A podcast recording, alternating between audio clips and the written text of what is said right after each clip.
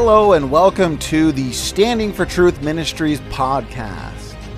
I'm your host, Donnie Budinsky, and together we will venture on a journey to explore the truth of biblical creation. Our ministry is also available on YouTube, so please search Standing for Truth and get access to the video versions of our programs. I'm Donnie Budinsky, and as usual, stay awesome and trust in the truth of God's Word.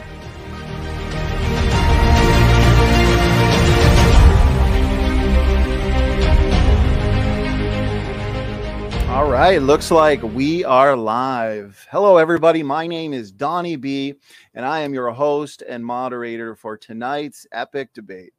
We at Standing for Truth Ministries are dedicated to defending the truth of biblical creation. We also strongly believe in critical thinking. And one way we like to promote critical thinking is by hosting some really awesome debates. This ministry has now hosted over 200 debates on all sorts of topics. And so, if you enjoy this content, please make sure to hit that subscribe button. And also, please share around this content as the truth is so incredibly important. Now, tonight we have an important debate between John Crawford, Reverend John Crawford, and Pastor J.D. Martin on soteriology, but more specifically, Lordship salvation versus free grace theology. What is true biblical salvation?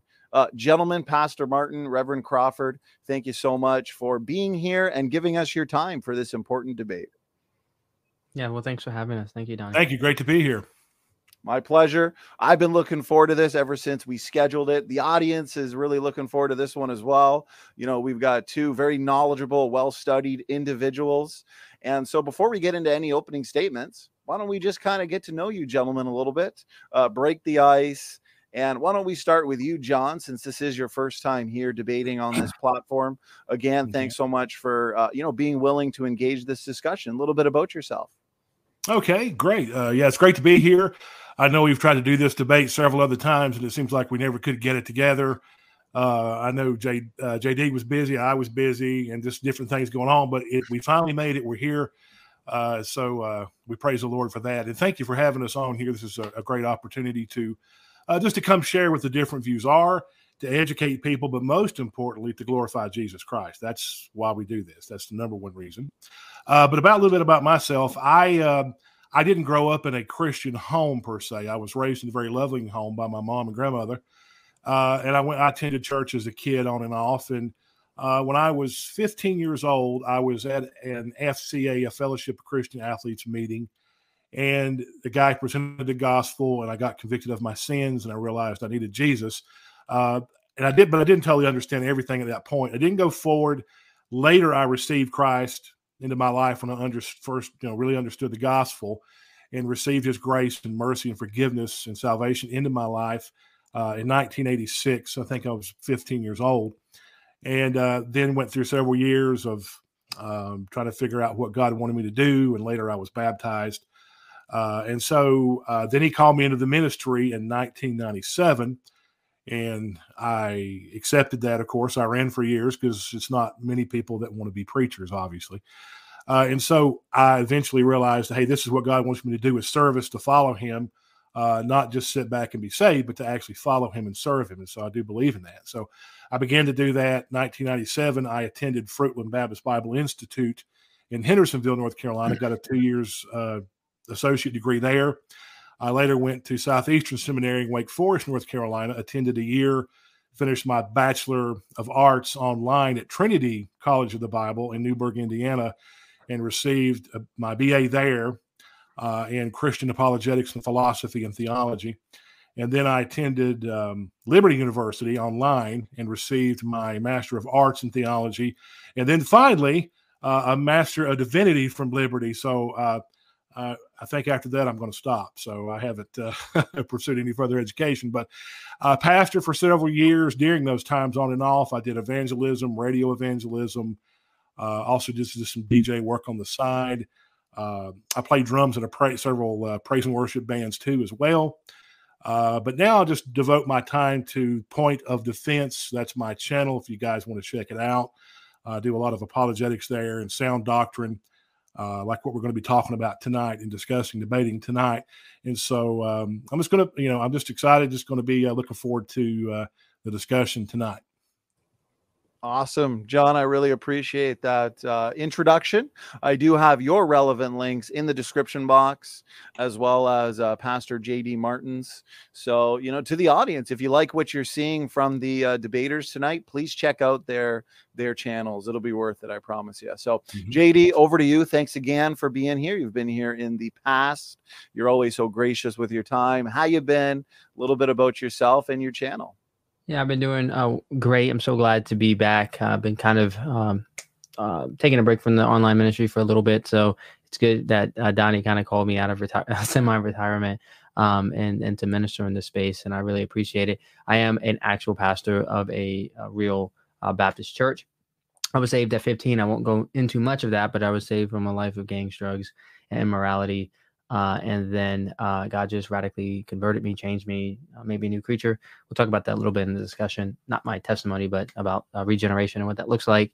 Um, and now I've just been trying to serve Him in whatever capacity that I can. So um, I do Bible studies. Um, I have five kids, um, but just all kinds of various ministries. I have the online ministry. It's called Exploring Theology. It's on YouTube, and I'm constantly doing debates like this. I love debates um, and all of these things that I hope that they can benefit the people of God. It's not just an intellectual exercise to see two people slug it out theologically, but that we can actually be driven to the Word of God, and ultimately we're better people, better Christians because of these kind of debates. So that's my heart, and I look forward to the debate. Pastor JD Martin, I appreciate your introduction as well. Again, reminder the debaters' relevant links are in the description box. So let's go over the format uh, real quick before we get into the opening statement. So, we are going to be having 15 minute opening statements. We're going to be starting with uh, JD Martin. Then, we're going to have an hour discussion.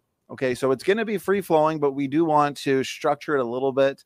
And what we uh, agreed to do is we're going to break it up into 15 minute uh, sections or portions where uh, since Pastor Martin will be starting, that means we'll be hello. that means well, it looks like it's a two on one, uh, John. Uh, hopefully, uh, hey, I'm outnumbered. That's not fair. Yeah. And so, um, yeah, we'll be having an hour discussion. We're going to break it up into 15 minute blocks, and uh, we'll have JD Martin. He'll lead the way for the first 15 minutes, and then we're going to go from there. Then we're going to have five minute closing statements and then, of course, as always, we're going to have an audience Q and A. So this is where we get you guys in the audience involved. And uh, just please make sure you're tagging me with your questions at Standing for Truth, and that way I won't miss them. And of course, let's do our best to keep them on topic. The topic tonight: free grace or lordship. What is true biblical salvation? Pastor JD Martin, we're going to hand it over to you. Whenever you're ready, you've got 15 minutes. Okay, let me just set my time. And let's go. Okay, so the first thing I want to talk about real quick here is the title of the debate: Lordship Salvation versus Free Grace and whatnot. Personally, I cannot stand uh, these titles because I think they're completely misleading. Oftentimes, people will say Lordship Salvation is making uh, Christ not just your Savior but your Lord, and and that's just utterly ridiculous, and that's not what it is about at all. It's nothing to do with Savior versus Lord or anything of the sort. Um, also, the title Free Grace is kind of stacking the deck to uh, my theological opponent here uh, because grace, of course, is free. Grace is unmerited favor. So, of course, grace is free.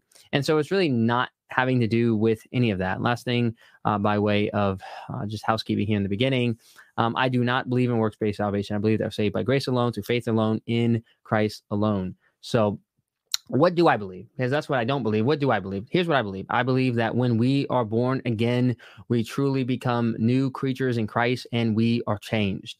And um, I'm pulling this from various scriptures. Here's a couple. Second, Second Corinthians 5:17 says, Therefore, if anyone is in Christ, he is a new creation. The old has passed away. Behold, the new has come. So, being in Christ, you are transformed. You are a new creation. You have become a new person. The old man has been slain. A new man has risen. As our text says, the old has passed away. Behold, the new has come. In John chapter 3, we have the scene of, of Nick at night. We have Nicodemus talking to Jesus. And Jesus says these words to Nicodemus. He says, Truly, truly, I say to you, unless one is born again, he cannot see the kingdom of God. Nicodemus said to him, How can a man be born when he is old? Can he enter into his mother's womb a second time? Jesus answered, Truly, truly, I say to you, unless one is born of water and the Spirit, he cannot enter the kingdom of God. That which is born of flesh is flesh, and that which is born is spirit is spirit. So from here, we know that this is just an absolute fundamental truth for all believers. Everybody who is saved, everybody who's going to end up in the kingdom of God, that is the new creation, has to be born again. Okay. And so to be born again, you need to believe. So as you, we believe, we are born again, just as we came from our parents, flesh begotten flesh. So the spirit begats a new man, a new spirit, a new person inside of us. Now, what does this really mean, though? Is this just a metaphor, or what exactly does it mean to become born again, to become this new creation? Well, Ezekiel 36, which Jesus is alluding to, tells us what exactly being born again entails, or what does this communicate to us? Here's what he says in uh, the Word of God says in Ezekiel chapter 36, verse 25. It says, I will sprinkle clean water on you, and I will cleanse you from all your uncleanliness. That's forgiveness of sins.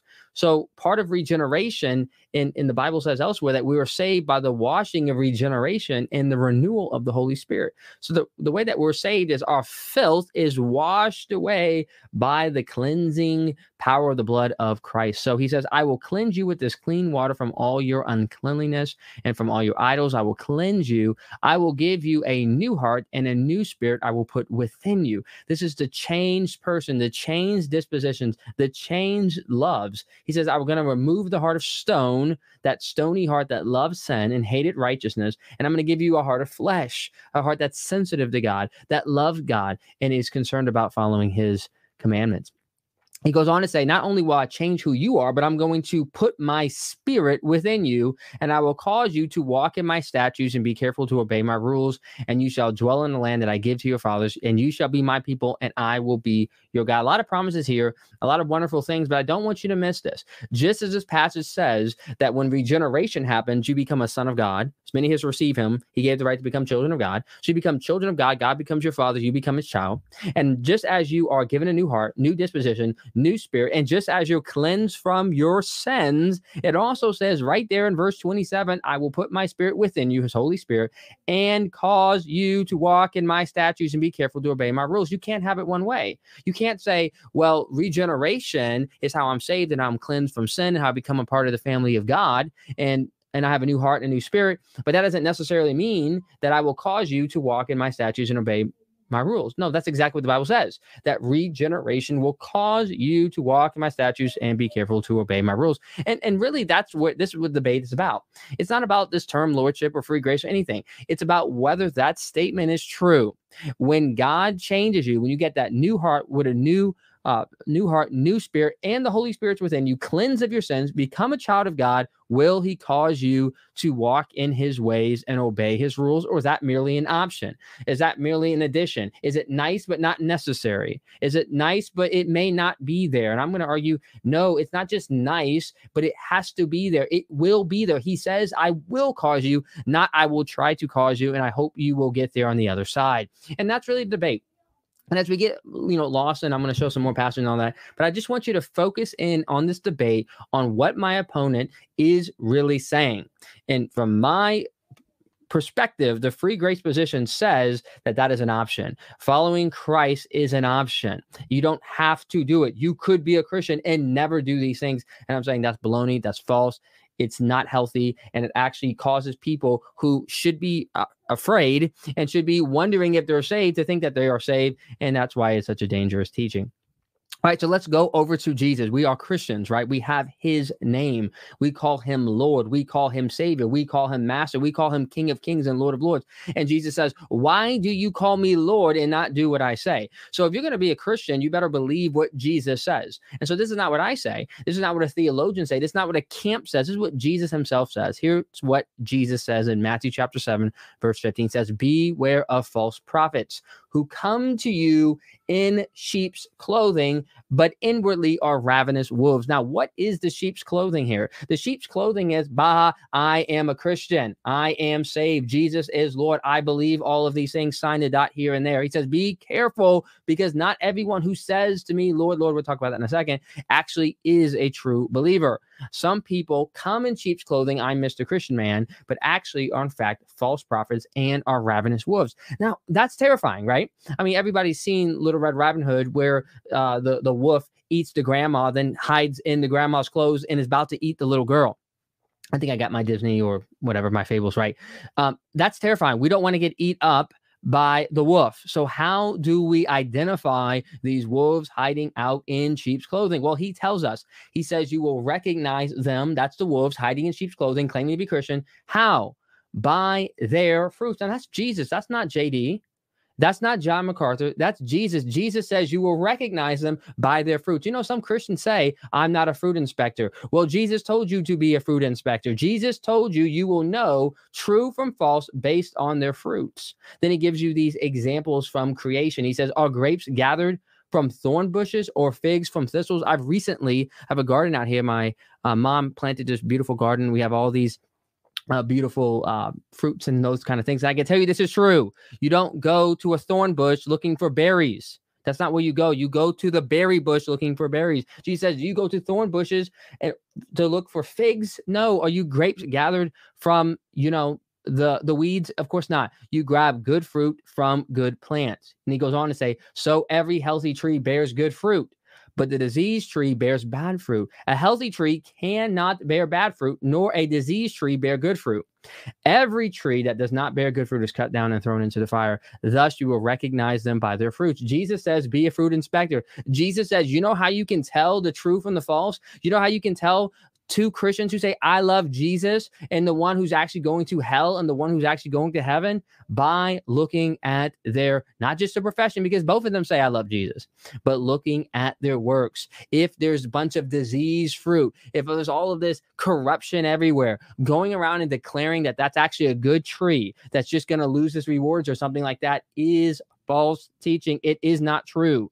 Okay. If you ever go to an orchard and you go and you're picking cherries and you see this tree and it's diseased and it's nasty and it's gross, you don't pick fruit from that tree. You say, I'm picking from the good tree. This tree needs to be cut down and thrown into the fire. And that's exactly what Jesus said. Every tree that does not bear good fruit is cut down and thrown into the fire. That's the fires of hell. Now, we'll talk to my opponent. Does my opponent agree with Jesus? Not me. Does he agree Jesus? Does he agree that every tree that does not bear good fruit is going to be chopped down and go into the fire? Or is he going to say that some, in fact, won't? They'll just lose rewards. They'll end up in heaven. I don't believe it. Matthew chapter 7, right after this, goes on to say, Not everyone who says to me, Lord, Lord, will enter the kingdom of heaven. What is Lord, Lord? How do you get saved? Anybody know? How do you get saved? Whoever confesses with his mouth that Jesus is Lord and believes in his heart that God has raised him from the dead, he will be saved. Two parts there, but it's really only one. You got to confess and you got to believe. But guess what? I can't tell your heart, can you? Well, can I?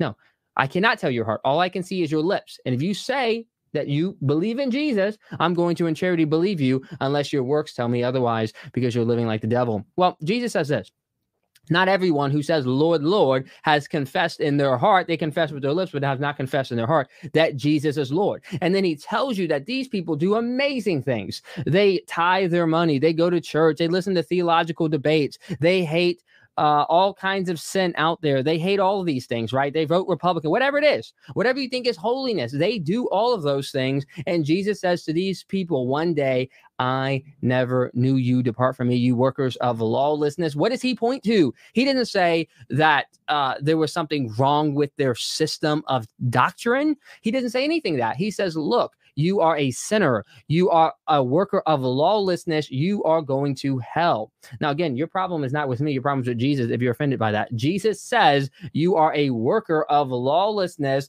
So you do not know me. You deny me by that which you do. Now, there's a longer passage, which I'm running out of time, so I don't have time to get into.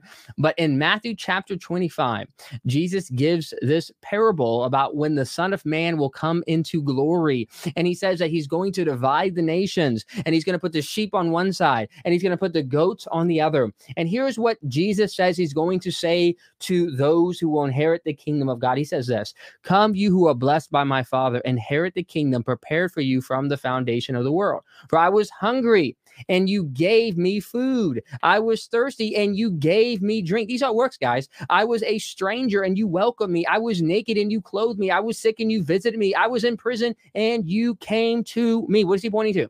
He is pointing to their works. Now, if you have a problem with this, you have a problem with Jesus. Jesus points to works at the final judgment. I'm not doing that. Jesus is doing that. And then he looks over to those on his left, those that he's going to cast into the eternal fire. And he says, When I was hungry, you gave me no food. When I was thirsty, you gave me no drink. When I was a stranger, you did not visit me. I was naked, you did not clothe me. I was sick and in prison, you did not visit me. What does Jesus point to?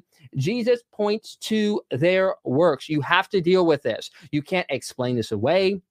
You can't say this doesn't have to do with hell. Yes, it does. He says at the very end of that passage, these will go into eternal uh, punishment, but the righteous into eternal life. This is not about losing rewards. This is not about people thinking bad about you. This is about whether you're going to heaven or you're going to hell. And guess what? Jesus points to their works. Now, we can't explain this away. Here's how this works. It's very simple. James explains it in James chapter 2. Faith without works is what? It is dead. Faith without works is dead. We are saved by grace alone, through faith alone, in Christ alone, apart from works. Ephesians 2 8, we're saved by grace through faith, not of yourself. It's a gift of God, not of works. We're not saved by works, but guess what? We're saved for works. We are saved for works. Christ redeemed us, changed us, cleansed us, made us new creatures to cause us what Ezekiel chapter 36 tells us to cause us to walk in his ways. And so the litmus test of whether or not you have actually been changed by God, whether you've actually been sanctified by God, is if your life looks different. You can claim, I and Jesus are cool. I'm a child of God. I believe in Jesus. I've confessed his name, all of these things. You can claim that all day. But guess what? If the Holy Spirit is not inside of you, you are a liar and it is not true. You are not, in fact, a Christian. And that's why we can look at works to tell the the uh, state of the tree and the state of the tree is determined by the presence of the holy spirit i hope you understand that the state of the tree starts off bad. We all start off as sinners. And the Holy Spirit comes in there and he takes a heart of stone and makes it a heart of flesh. That's what Ezekiel 36 says. And he puts his new spirit in. And guess what? That new good tree is now going to produce good fruit. And what happens when you look at that tree and all you see is bad fruit? Guess what? That means the tree has not been converted. The tree is not saved. And that's really what I'm saying. I'm saying that a good tree will necessarily happen when God does a work in you. Now, does that mean every Christian will be equally fruitful? No. Does that mean Christians will never sin? No. But it does mean that tree will be changed. And my big concern, the thing that breaks my heart, is to think that there are people out there who are living like the devil, who are claiming to be a Christian, who should be looking at these passages and should be scared to death because they look at their lives and say, Yes, I honestly am a wicked and vile person. Yes, First Corinthians 6, who says, Do not know the unrighteous will not inherit inherit the kingdom of God and gives you this list, and you say, That is me. You should be afraid. You should be counting the cost. You should be repenting and turning to Jesus and say, God, I want to make my calling and election sure. And that's really what I'm trying to do is call you to make your calling and election sure so you can make sure you're saved. And how do you get saved? Cry out to his name. And that will necessarily produce good fruit. Thank you. Thank you, JD. Perfect timing and 15 minutes flies by. I know. I've already got a ton of questions coming in, so I am uh, doing my best to everybody in the live chat to catch up on them. So just make sure you are uh, tagging me at Standing for Truth, and then that'll be uh, the best way to prevent me missing your great question. So, okay, Reverend John Crawford, we're going to hand it over to you now. And let me just restart the timer. You have uh, 15 minutes for your opening oh. statement whenever you're ready. Go ahead. Okay, I don't have a timer, so I'll just depend on you to tell me when I have like maybe a couple minutes. Perfect. Okay, we ready? Okay. Good to go. Good to All go. right. Uh, actually, I agreed with most of what my opponent said for, until the middle part about works and works having to prove your salvation. Nowhere does the scripture teach that. Uh, now, as far as labels, free grace, lordship, Um, I'm not a fan of labels either, but unfortunately, we have to use labels like free grace, like lordship, in order to uh, to show people what specific theological systematic views are. That's the only reason we have them: free grace, lordship.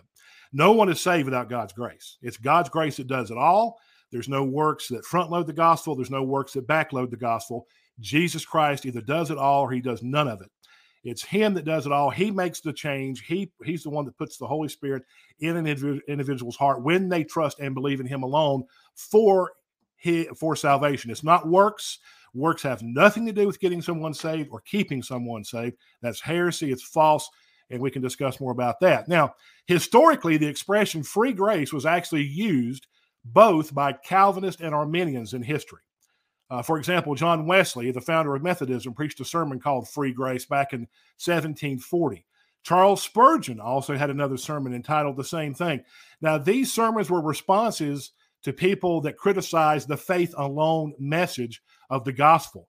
And I'm here to argue that the only way a person is saved, true salvation, is deliverance from sin, from the power of sin and the penalty of sin. And the only way one can do that to be born again is to receive and put trust alone in Jesus Christ. It's not promising to commit, to surrender, obey. Uh, it's not turning from sins because no one can do that. The unregenerate person cannot do that. That's heresy. It's asking an unregenerate person to turn from sin, something they can't do. And the problem with that is if you go with that version of repent, that means if I have to turn from my sins to get saved, what about when I sin after I'm saved? Am I turning back to my sins again? Does that mean I'm lost? You see, that doesn't work. It just that systematic doesn't work there. So I'm just going to give you just a, a, uh, brief summation of what free grace theology is. There's a lot of misnomers and straw man fallacies and ad hominems that are that are used to attack free grace. And so I'm here to defend that belief. And as I go through this, I want to be able to hit some of the uh, some of those and explain and refute what some of those are. Now, first, free grace teaches that the grace of Jesus Christ is absolutely free people talk about cheap grace. Well, that's an oxymoron. You can't put cheap and grace. God gives nothing cheap. And just because someone sins does not cheapen God's grace.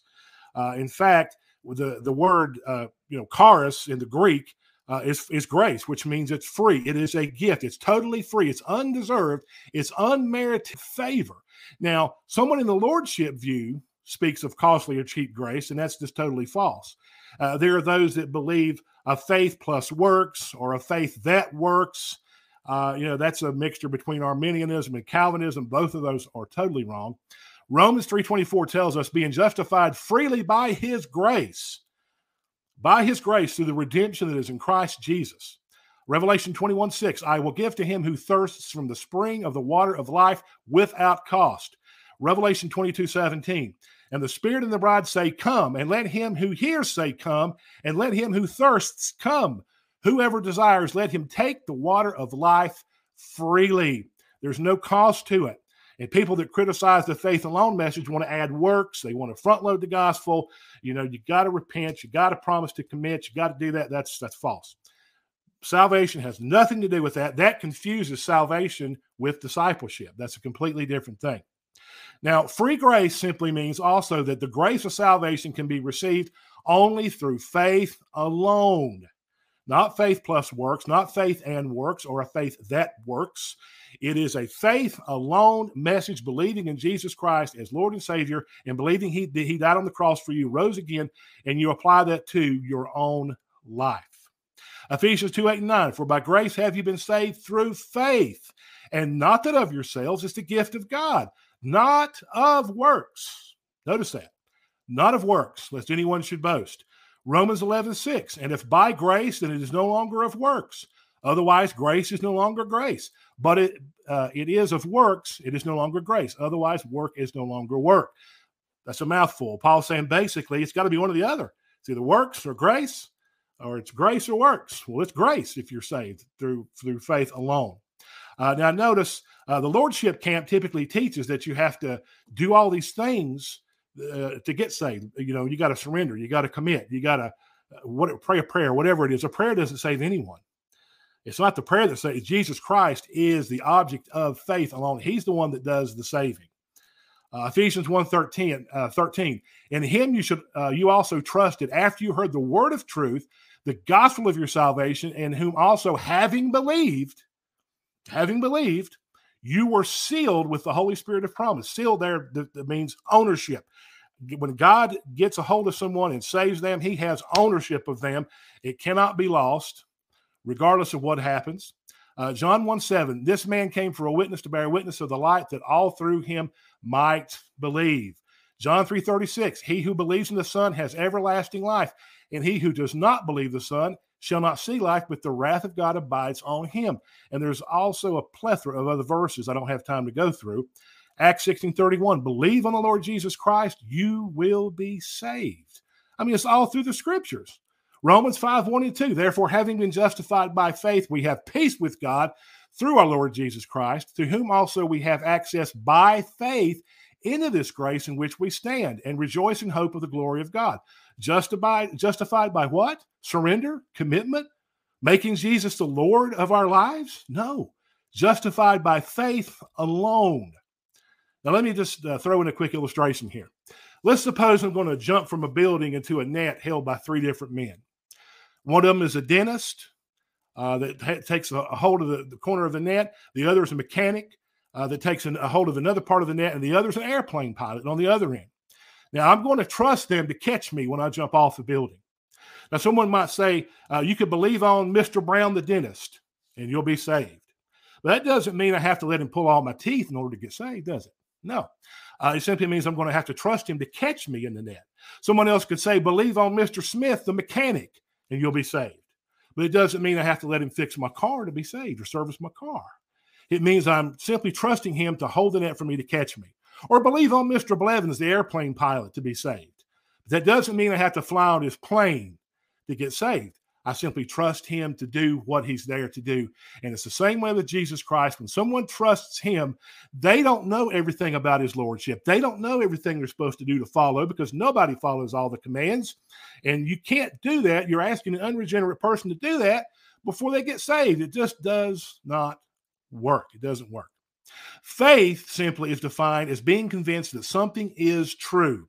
It's it's believing Jesus' promise that he gives everlasting life to whomever believes in him for it because of what he did on the cross, dying for the sins of the whole world, not just some, but the whole world, and eh, being raised again on the third day for our justification. Now, lordship will criticize with a misnomer and a, a logical fallacy and say, oh, that's just easy believism. Well, let me tell you something. It's not easy to believe that Jesus Christ someone that was born of a virgin, died on the cross, rose again, is coming back again one day, someone you've seen, someone you've never touched or heard his audible voice. It's not easy to believe in someone like that. Now, some people want to call it hard believism. And in fact, John MacArthur has a book called Hard Believism. It's totally false. Uh, believism, it is believism, but it's not hard and it's not easy, but rather it's simple because the gospel is simple and the lordship view uh, definitely muddies the gospel and and has people looking at their lives to see if they got enough works to prove that they're saved. The scriptures don't teach that. Works are important, sure, but God is the ultimate judge of works. That's why we have the judgment seat of Christ, as the Bible mentions in First Corinthians 3 and over also in Romans. It talks about that. God's the ultimate judge of works. That's why he uh, will be the one that does that, that uh, judges the works. Now let's move on here. Okay.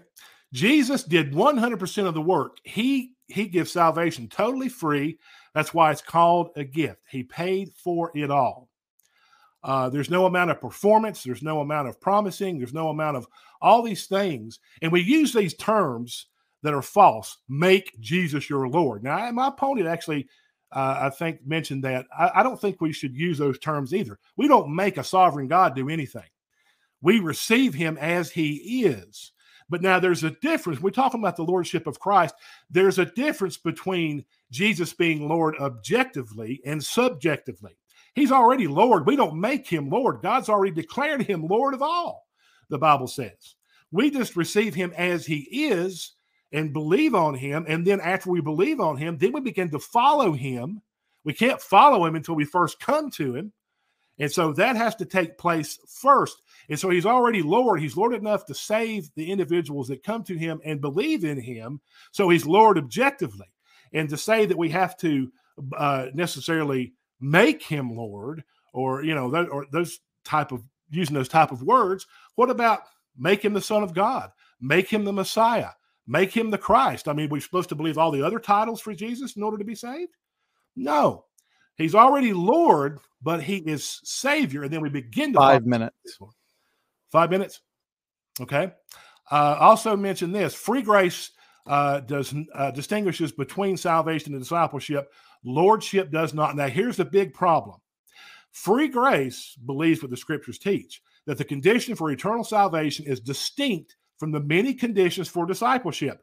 Deny oneself, take up your cross, follow Christ, abide in His Word, love Christ more than your family, etc., etc. Sell all your possessions to the poor. Those are discipleship verses not salvation verses. If those were salvation verses, it would be based on works.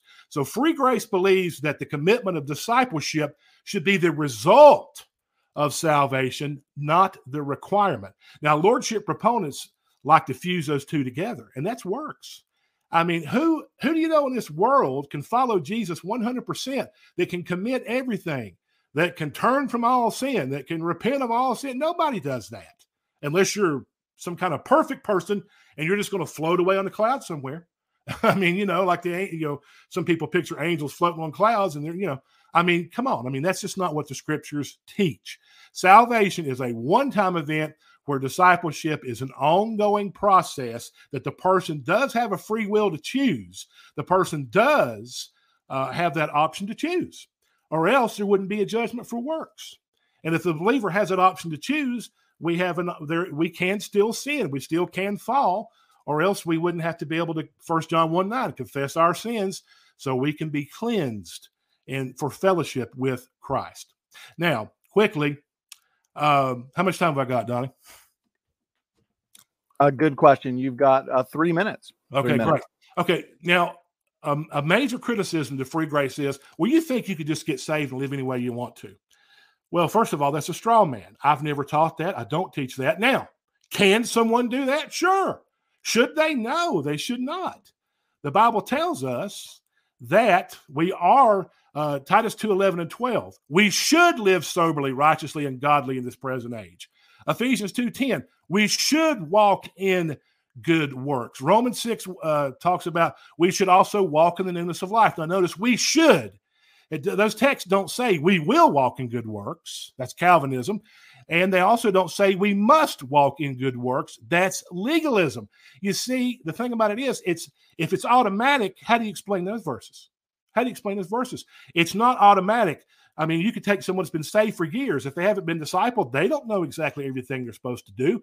They have to grow. But you see, the lordship view, like what my opponent adheres to, does not it does not leave any room for growth does not leave any room for discipleship or to follow or to, to become more like Christ. That's a process. And for everyone, that's different.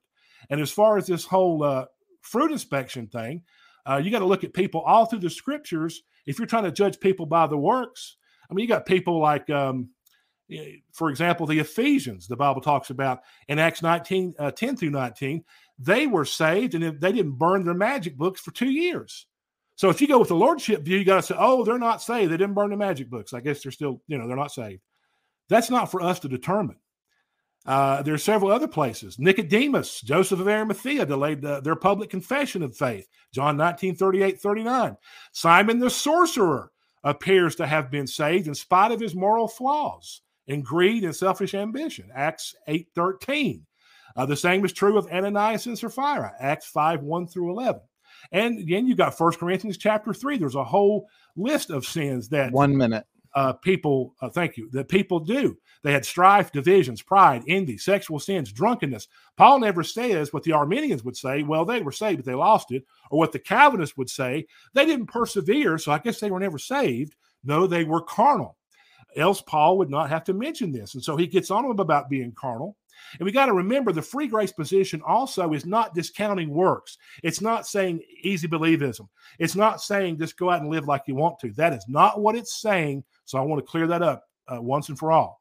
We have to stand before the judgment seat of Christ and give an account of how we've lived. So works are very important.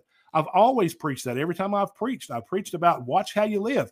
We we should live holy. We should live righteous. We should live like Christ. And so that's what it's all about. And Jesus is Lord regardless of one's submission to him. He's already Lord.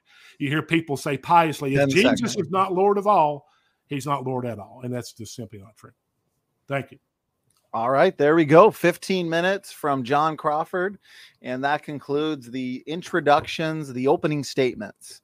So, uh, gentlemen, we're now moving into the discussion portion, which, as we agreed to, is going to be broken up into 15 minute increments where the uh, where the debaters get to lead the way for 15 minutes at a time.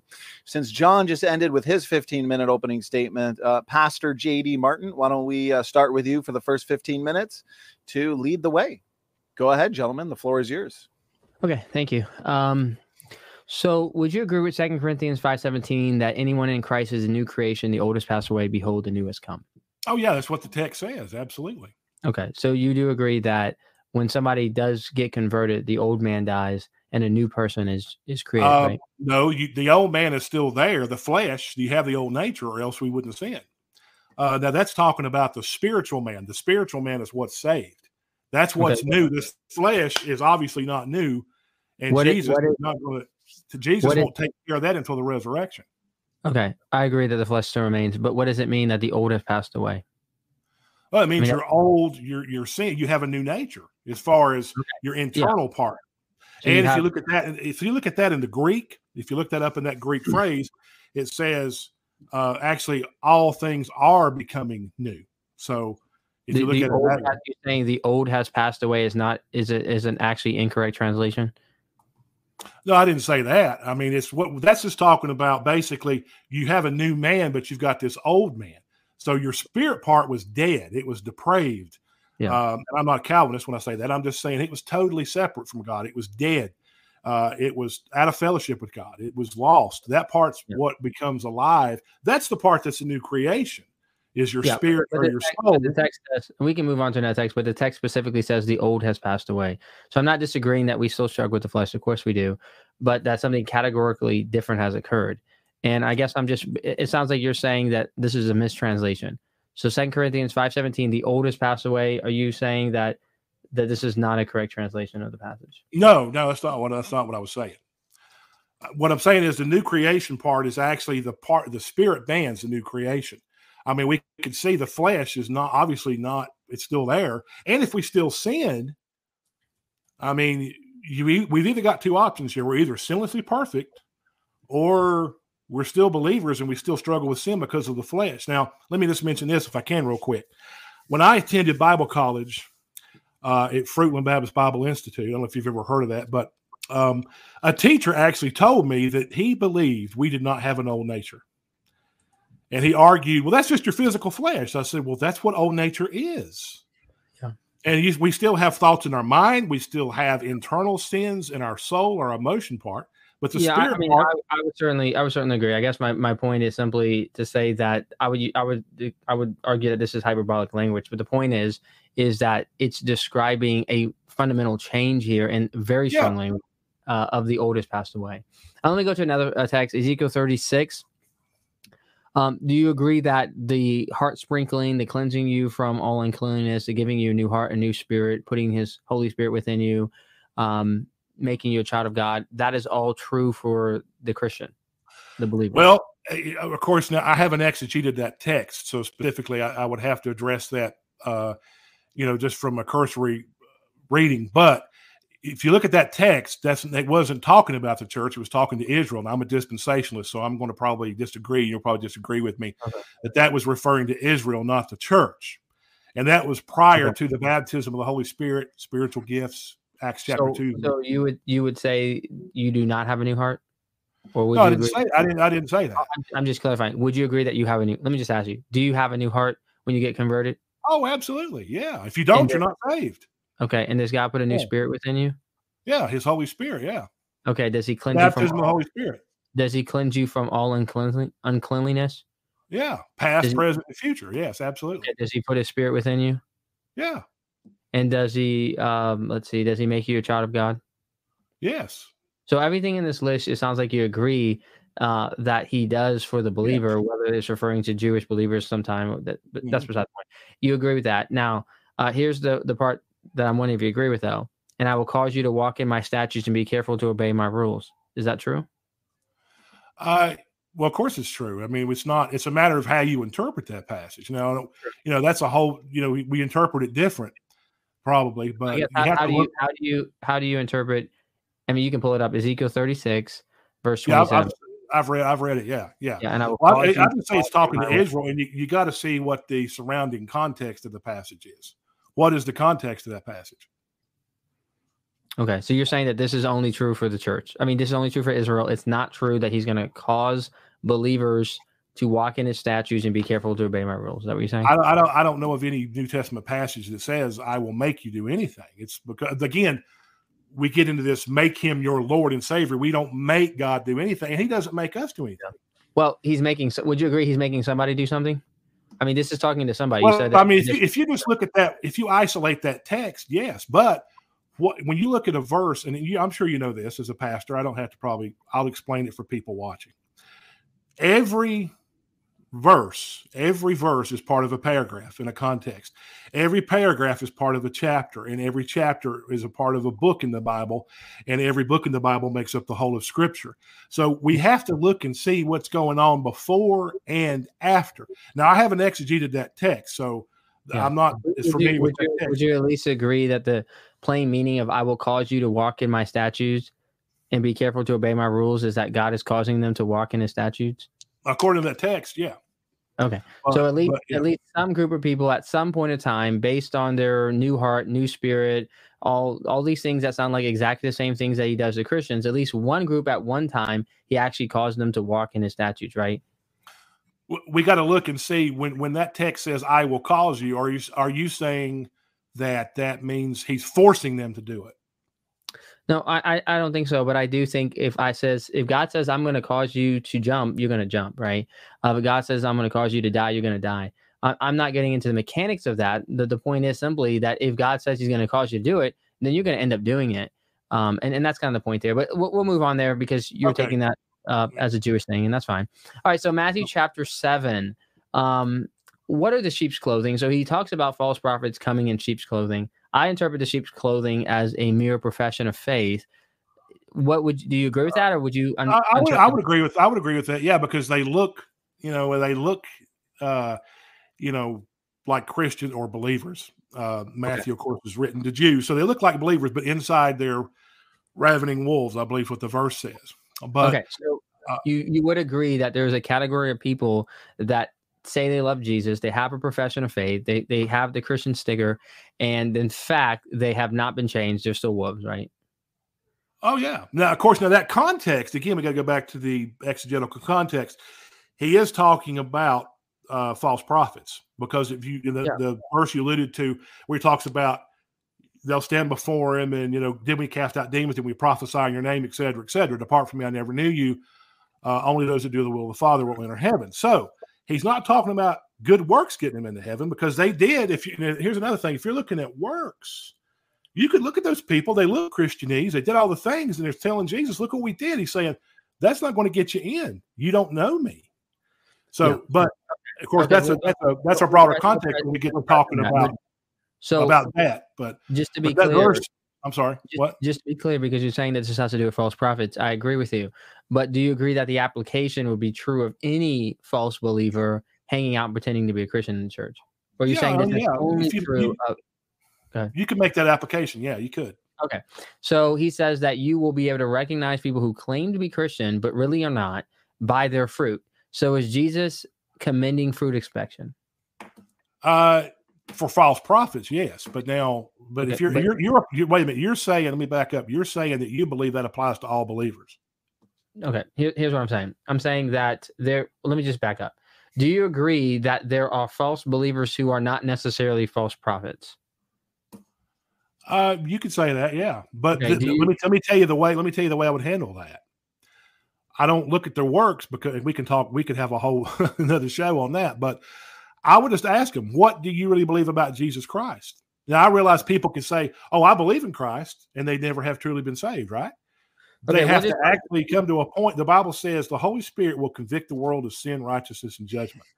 If they've been convicted and they have felt the conviction, the weight of their sin, and they realize they need a savior, and they place their faith in Christ, then they're saved based on what Jesus yeah, promised. I no, I absolutely agree with that. But it sounds like what you're saying is because it's the question I originally asked is you had a statement that you said you're not a fruit inspector and spoke bad about fruit inspection. Jesus tells you you will recognize them by their fruits. So it sounds to me that you're directly contradicting Jesus. You're saying don't be a fruit inspector. Jesus says to be a fruit inspector. So what I think I just heard, I want to just clarify. I think you said I wouldn't be a fruit inspector. I would ask them questions about their faith. But but how come you are disagreeing with Jesus who says you will recognize them by their fruits? You're saying you will recognize them by asking them about their faith.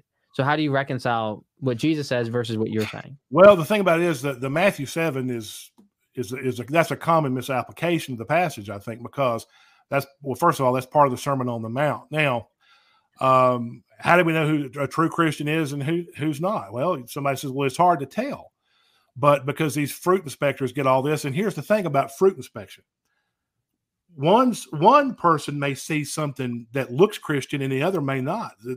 You can't get two fruit inspectors that agree on anything, and you also don't know who uh, is doing something behind the scenes that you can't see. They may be going to an all night yeah. soup kitchen or they may spend hours in prayer. They may read their Bible. We don't always see that. And that's if you true. see somebody out here that, that's living in sin, it's easy to say, oh, that person was never saved. Well, now, wait a minute. Maybe they're so, just, they, yeah, choose, they choose to make a sin. So, I, I understand. So we, we don't have perfect fruit inspection, but it sounds like what you're saying is fruit inspection is bad. Jesus says you will recognize them by their fruit and telling us to look at their fruit. So it sounds like what you're saying is that even if you go extremely dispensational here and said this only applied at some foregone point in time in history that is no longer today, at least would you agree that Jesus at one time expected people to be fruit inspectors? So there must not be yeah. something fundamentally wrong with fruit inspecting if Jesus at one time told his people well, to fruit inspect. Is that right? right? You got to look at the context now. Matthew 12 33 basically says false prophets are tested by their words. So the fruit there is the teaching, actually, if you want to talk about false prophets. So, so when he goes um, on to say, verse 19, every tree that does not bear good fruit is cut down and thrown into the fire. Good fruit there refer to false teaching. It doesn't refer to behavior. I don't think it does, no. Because okay. if you if you look at the overall context, he's talking about false prophets. Now, of course, when he's talking about when people stand before him and did not cast out demons, that can refer generally to unbelievers. But again, he goes on to talk about false prophets later on when he says, you know them by their fruits. That's their teaching. And okay. why does he use the now here's a question. Why does he use the word fruit? Possibly because fruit, when you think about fruit, obviously he's not talking about literal fruit, he's speaking figuratively. He, well, when a false teaching starts, it spreads, it grows, and yeah. it can infiltrate into the church. So Okay, so you're, taking, you're, taking fruit as as false teachings instead of uh, behavior, and so you'll recognize them by their teaching, not their actual behavior. That's fine. Yeah. Uh, so Matthew chapter seven, right uh, beneath that, do you have the people crying out, "Lord, Lord," and then you have in verse twenty three, Jesus said, "I never knew you. Depart from me, you workers of lawlessness." Will you right. agree that workers of lawlessness refer to their behavior? Well, in that in that context, yeah, because they they, they had good works, right? they they you know did all these things and jesus yeah. he's going to say depart from me so they obviously weren't saved so works didn't save them works they yeah, thought that it did yes they had works of the thing the thing that are mentioned here is these acts of piety right uh, casting out demons doing these many mighty works all of these acts of christian piety uh, but when he calls them workers of lawlessness it seems to be referring to acts of morality. You think about the Pharisees, they do tithing, they show up to church and all this other stuff, acts of piety, but their morality was corrupt. Um, right. And so I guess here's my question. Um, speech act theory, I don't have time to get into it, but if I'm reading this and I'm like, well, wait a second, I say, Lord, Lord, and I do these acts of piety, should I not be afraid based on verse 23 if I'm in fact living a life that is full of lawlessness? Like, should I not be wondering if Jesus is going to say this to me one day? Well, I mean, again, the context. And notice what else he says there when he says, Only those that do the will of my Father. Well, they weren't doing the will of the Father. The good works were the will of the Father. So, what's the will of the Father? Is to believe in Christ for everlasting life. They didn't do that. So, anyone that's not done that, that's what they should be afraid of. Now, so, I realize There's false professions of faith, but when someone has truly been converted yeah. by Christ, obviously they change internally. But now the works thing, uh, everybody's on a different growth level. So that's why we got to be careful not to judge people who's saved, who's not saved. No, I agree with that. I guess I'm, I'm still, I like something you said. You said that, um, that there will be a life change, right? That there will be, if, if they're, if they're converted, they will be fundamentally changed. Um, and, and so let me just go back to something you said. You said that this is talking about faith, but isn't Lord, Lord a profession of faith? Well, it's it's uh, just because they call him Lord doesn't mean that he's Lord of them. Obviously, he's not Lord of their bad works. Yeah. So what is the te- what is the test of this passage of whether or not their profession of faith is actually authentic? Well, in that What context, passage going to? that that context, of course, is going to be too late for them. They thought they were saved, but they never believed on Christ. Would you agree that this passage is written to us so that we don't end up like these people? Well, I mean, all, all the Bible is, is written uh, not necessarily. It's written for us. All of it's not written to us. Gentlemen, Uh, that's fifth. Oh, I'm sorry. Uh, John, finish your sentence. Oh, that's okay. I, I was done. That was it. Perfect. Um, that was a fast paced 15 minutes. Great job. We've got over 100 people in the chat. Really, really enjoying this uh, this debate so far. So, JD, John, great job. Okay, we're now moving into the second round. This will be another 15 minutes, except we'll have John lead the way, asking questions this time. So, go ahead. The floor is yours, guys. Okay, here we go. All right, um, JD, do you see a difference between salvation and discipleship? Yeah, absolutely. I think that um, they're fundamentally different. I mean, well, fundamentally different. I think that oftentimes in the scripture, that the word disciple and the word um, Christian follower are synonymous. So, for example, in the Great Commission, go therefore and make disciples, um, is not saying I don't want you to make converts. A disciple of Jesus Christ starts at conversion and just continues on from there.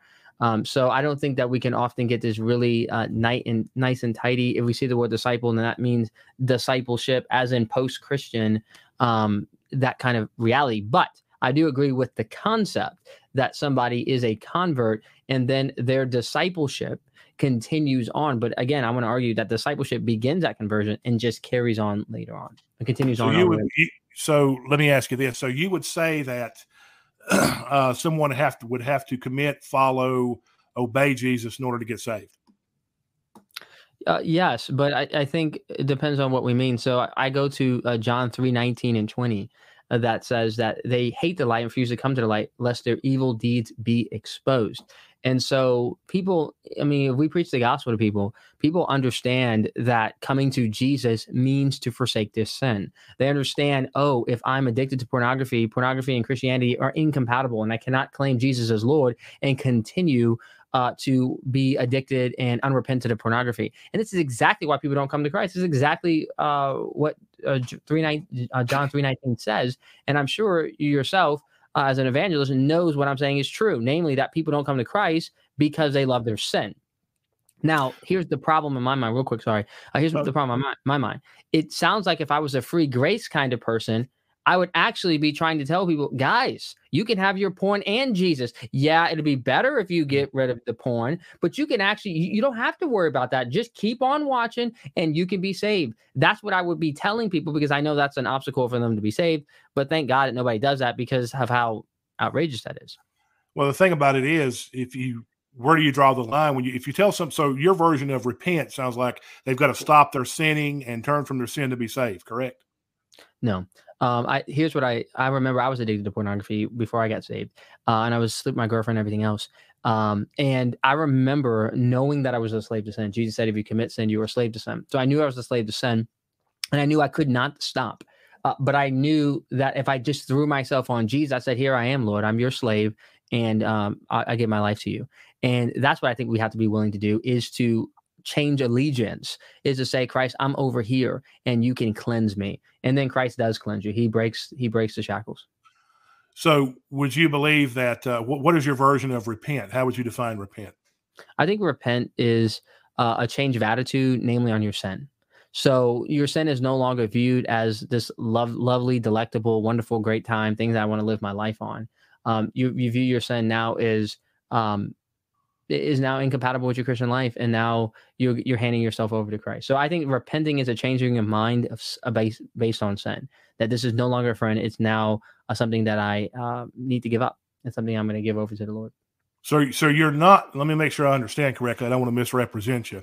You are not saying that someone has to stop sinning, turn from sin, or any of that. You're saying you change your mind about the sin and then believe in Christ. Correct? Absolutely. So, I mean, I use pornography as an example, but let's just say drinking. Uh, I could evangelize somebody who's literally drunk under alcohol or at least hungover under alcohol and tell him to convert. And I would not need to tell him, okay, first you need to get sober for X amount of days and then you can be saved. Of course not, right? Come to Jesus, be saved, and then I have every confidence that God will help him get off the bottle. So if he if he stops the bottle, let's just say stops it, and then he gets saved and slips up and goes back to the bottle, would you say he was never saved? No, I mean we all do that. We all slip in many ways. Well, see, um, now, I am not saying okay, maybe you don't hold that view, but a lot of lordshippers would say no, that person was never saved. They wouldn't go back to drinking. So no, just to be clear though, I want to be clear about going back to drinking and uh, slipping up into uh, alcohol, right? There's a distinction. And so, him going back into drinking when I was saved at 15 years old and I was addicted to pornography and fornication, and everything else, I'm not going to sit here and say I've never watched porn ever since that day. That's not the case. I did get freedom later on, uh, but it was progressive freedom, right? And so, it's not simply like, you know, he loves me, he loves me not. Oh, I watch porn one time, I'm, I'm damned. That's not the way it is. But there is a progressive uh, sense of sanctification. And I do believe that uh, there will be ever gaining, going from glory to glory, heading toward the path of more and more freedom, which is a testimony of my life. And so, in the example you gave, it's one thing for him to slip up in drinking in seasons and and even protract the season. It's another thing for him to become a drunk, a continuous, unrepentant drunk. And if he does, I, I don't know. I don't believe that uh, such a person will enter the kingdom of God. Well, I would probably differ on that. Now, uh, I do not believe that, you know, as I said, get saved, go out, live like you want to. It's okay. There's no consequences. But uh, if if we now, do you believe a person still has an old sinful nature after regeneration? Yes, I do. I, I believe that so, um, the flesh okay, is still there. Mm-hmm. Second question, follow up. Do you also believe? Follow up question. Do you also believe that if that person can still sin, mm-hmm. can that regenerate person, the saved person, still sin just like somebody that's not saved? In other words, could they get so tempted and so in bondage to sin that they go back to that? And wh- whether it's five days, five months, five years, I don't think the time limit matters, or I don't think the quantity matters. Sin is still sin in God's eyes.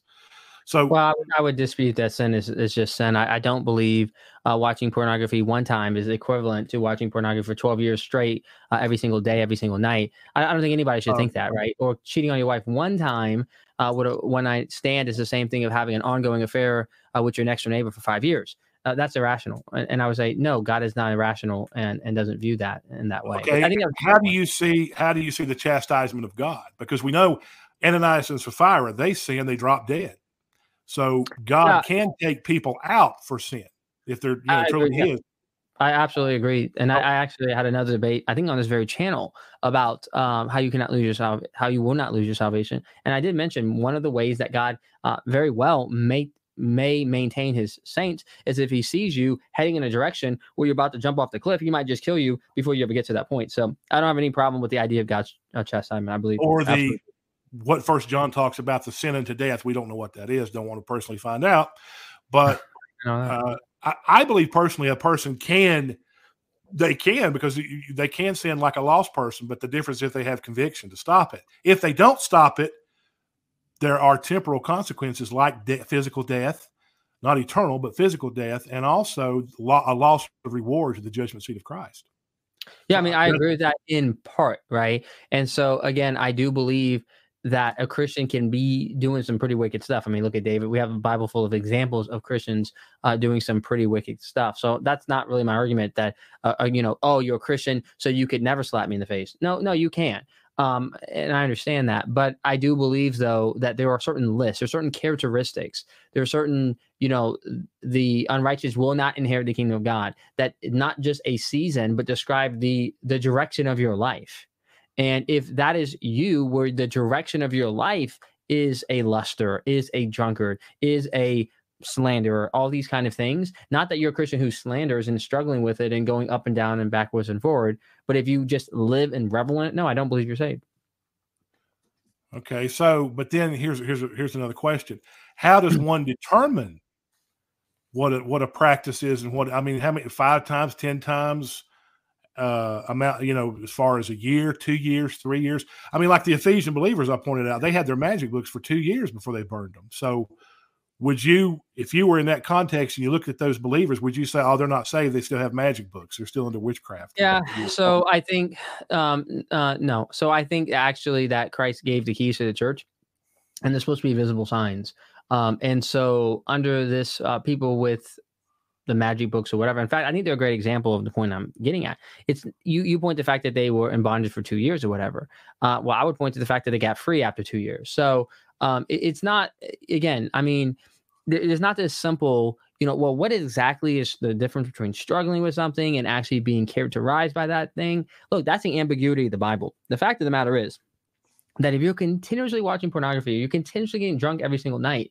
you do have to ask yourself, are you a drunkard? Are you a fornicator? These kind of things. And you need to look at these passages seriously and wonder, am I in that category? You need to repent and you just say I, I, don't want to be in that category. See, to me, that's the issue. Now, as far as as far as viewing other, I'm talking that's a personal level, right? You're looking at these passages, say, I hope I don't want to be these people, and if you are those people, you need to repent.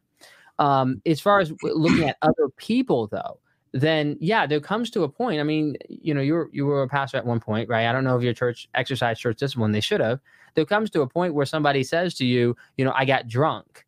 Okay, you're not getting church discipline because you got drunk but if every if the wife reports every single night for the last two years he's been drinking himself silly, then yeah, now you have moved to the point of church discipline where we need to start looking at some some you know course of action to correct you. I, I don't I don't totally disagree with that. What I'm what I'm talking about is a salvation issue. Would you say that person is not? Would you say, oh, you've been drinking all the time, you're not you're going to hell, or would you just say, would you go back and say, okay, did you believe on Christ? And if you did, then why are you doing this? No, I would. I would absolutely do that. But uh, let, let, me just uh, bring it back to that church discipline. So, what is church discipline? Ultimately, if it gets to that last step, the mm-hmm. church is to declare you as a tax collector and as a uh, a Gentile, namely an unbeliever. And so, to me, this is the declaration of the church that you are actually the wrath of God is upon you. Now, it, it, it could be not the case. You could, in fact, just be, um, you know, a believer who's uh, who's been excommunicated and should return back. But that's the declaration. Declaration is you are an unbeliever, and Jesus says that He agrees with His church, which should terrify you and cause you to come back into into the fold. Um, so okay. That, that's how I view it. I don't believe you actually lost your salvation, but certainly it should uh, cause you great tribulation.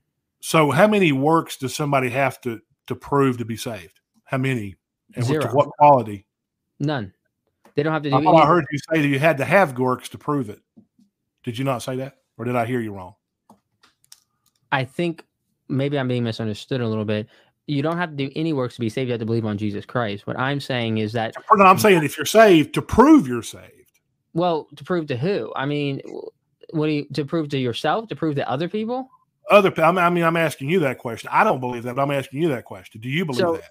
so when it comes to proving to yourself, I think it is one of the tests, right? You to make your calling and election sure. So if you say I believe in Jesus and you read about all these fake believers, you should ask yourself, am I that fake believer? And you should examine yourself to see if in fact that there are there's evidence that you have the Holy Spirit within you. Um, when it comes to other people, we should uh, presume that everybody is saved based on their profession. Now, if they start uh, mugging everybody in the church parking lot and uh, becoming a mass murderer, we should call that into question. And in fact, you mentioned Simon the sorcerer. That's exactly what Peter did. That they believed in charity that this man was saved, and then when he tried to buy the Holy Spirit, then they called him out and they did a church discipline and declared him as an unbeliever. So we should presume people are believers until their actions suggest otherwise. Okay. Um, how much time do we have? Two minutes.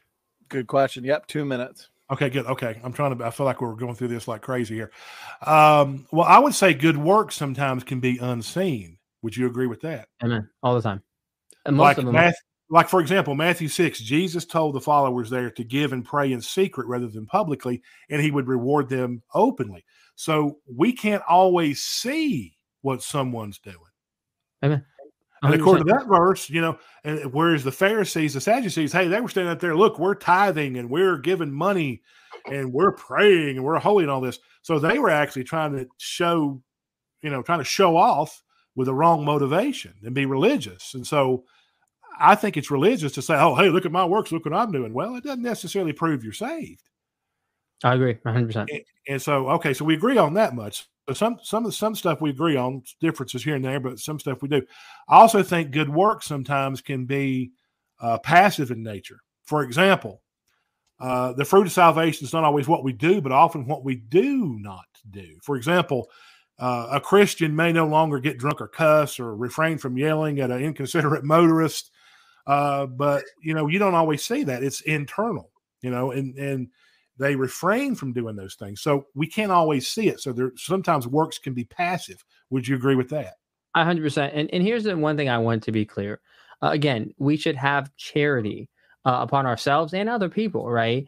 Um, and it's not this like uh, this uh, uh, hermeneutic of suspicion. I don't believe that you're saved until you prove it to me. It's the exact opposite. I believe you're saved until I find out you've been cheating on your wife for the last five years. Now I'm starting to question your salvation, right? Because okay. I would agree that yes, it's questionable. I would agree 100%. I would question, okay, well, now let's go back and see what happened? Did you truly believe on Christ? And if you did, then you need to get right with God. You shouldn't be doing those things. That's why it says we should walk in the news of life. We should have good works because God prepared that we walk in them. We should, but uh, I don't think that they're automatic. Now, if if I understand correctly, you believe works are automatic, correct?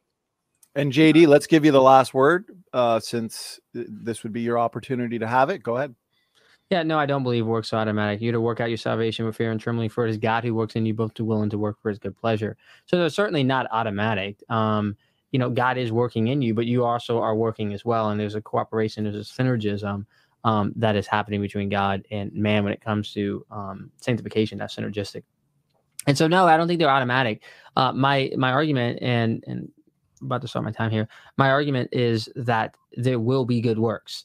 Not that every good work in and of itself is automatic, but that there will be good works. So I don't know, Don, we can start my time.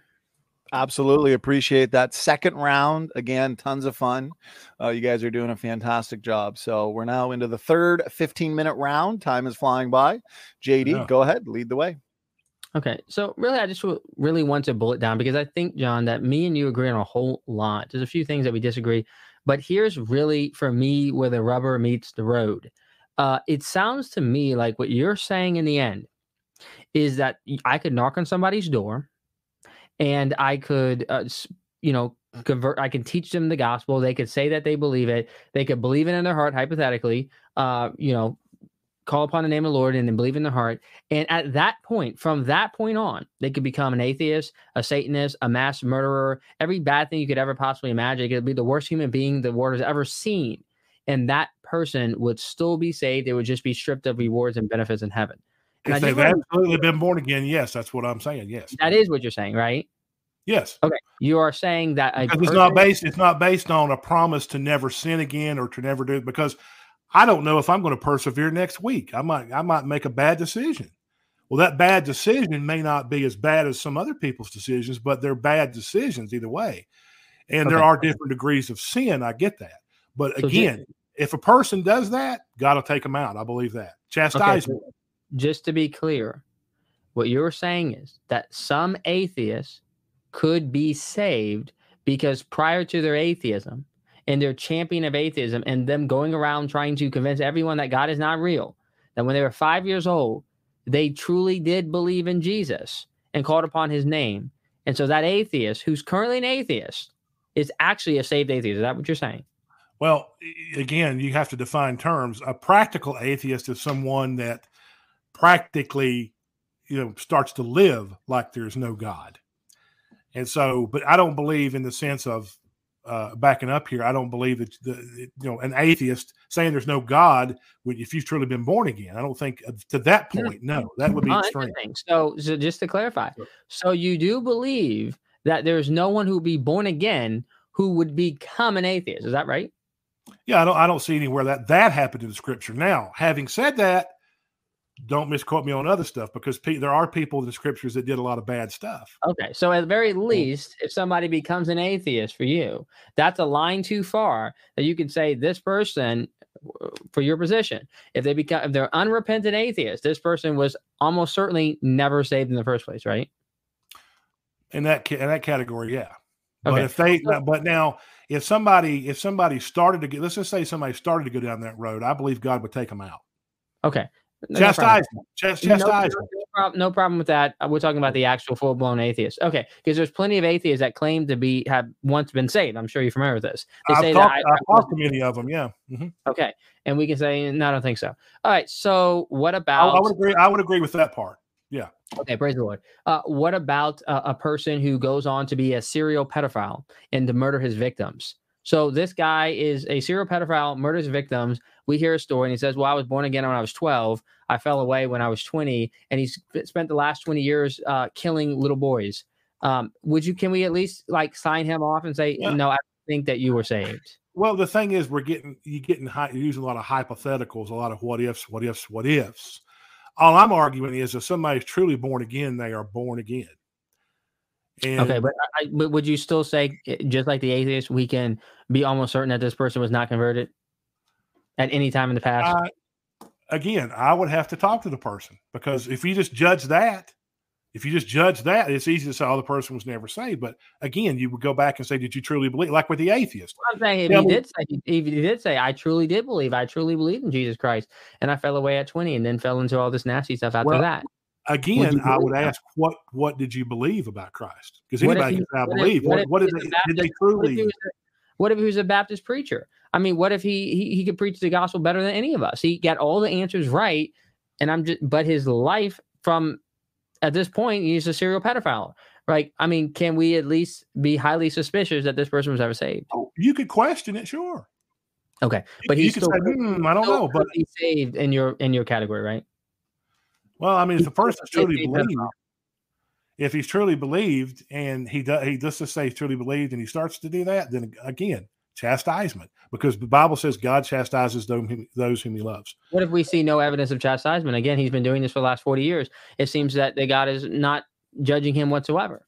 How do we know that though? We're not God. We can't set a time limit and say, okay, God's going to judge this guy in five days, five months, five years. Maybe God's got an end result that we can't see though. What about okay. that? I mean, we don't. Okay. Okay, so let's let's let me go to let's go away from hypotheticals and pedophiles and atheists. Let's go to people who refuse to feed the hungry, uh, give uh, food to the needy, uh, visit people and who are Christians. They have no Christian ch- uh, charity, no love whatsoever. Matthew twenty five. Um, are these people saved? Well, again, uh, what do they believe? You, you see, you're, it sounds like you're basing it on behavior and not what okay. do they truly believe, though. I mean, so is it, so, it's questionable. You can question that, right? You can question it, but did they truly believe? Did they truly believe in the Christ of the Bible, or did they not? Now, it, it still sounds like you're you're saying a person that's a believer can maybe just sin just a little bit, but if they sin it like extreme, oh, they were never saved. But then we got to be careful. We get into categorizing certain sins. So I mean, how, I, think, I, mean, I think the Bible does. I think the Bible. We can talk about that. Um, you should feel free to ask me about that. I, I, oh, oh, oh yeah, okay, yeah, okay. Ahead. Does, I guess it's your time. So the Bible does categorize that. But okay, so let me just ask you this uh, real quick. Um, it, it sounds like you're faulting me for looking at works as evidence of salvation. But so isn't that exactly what Jesus does in Matthew 25 when he puts one people on his right for visiting the sick and, and, and loving Christians? Basically, Christian piety, these people are saved. Lack of Christian piety, these people are not saved. So well, how how are you faulting me for just doing what Jesus did?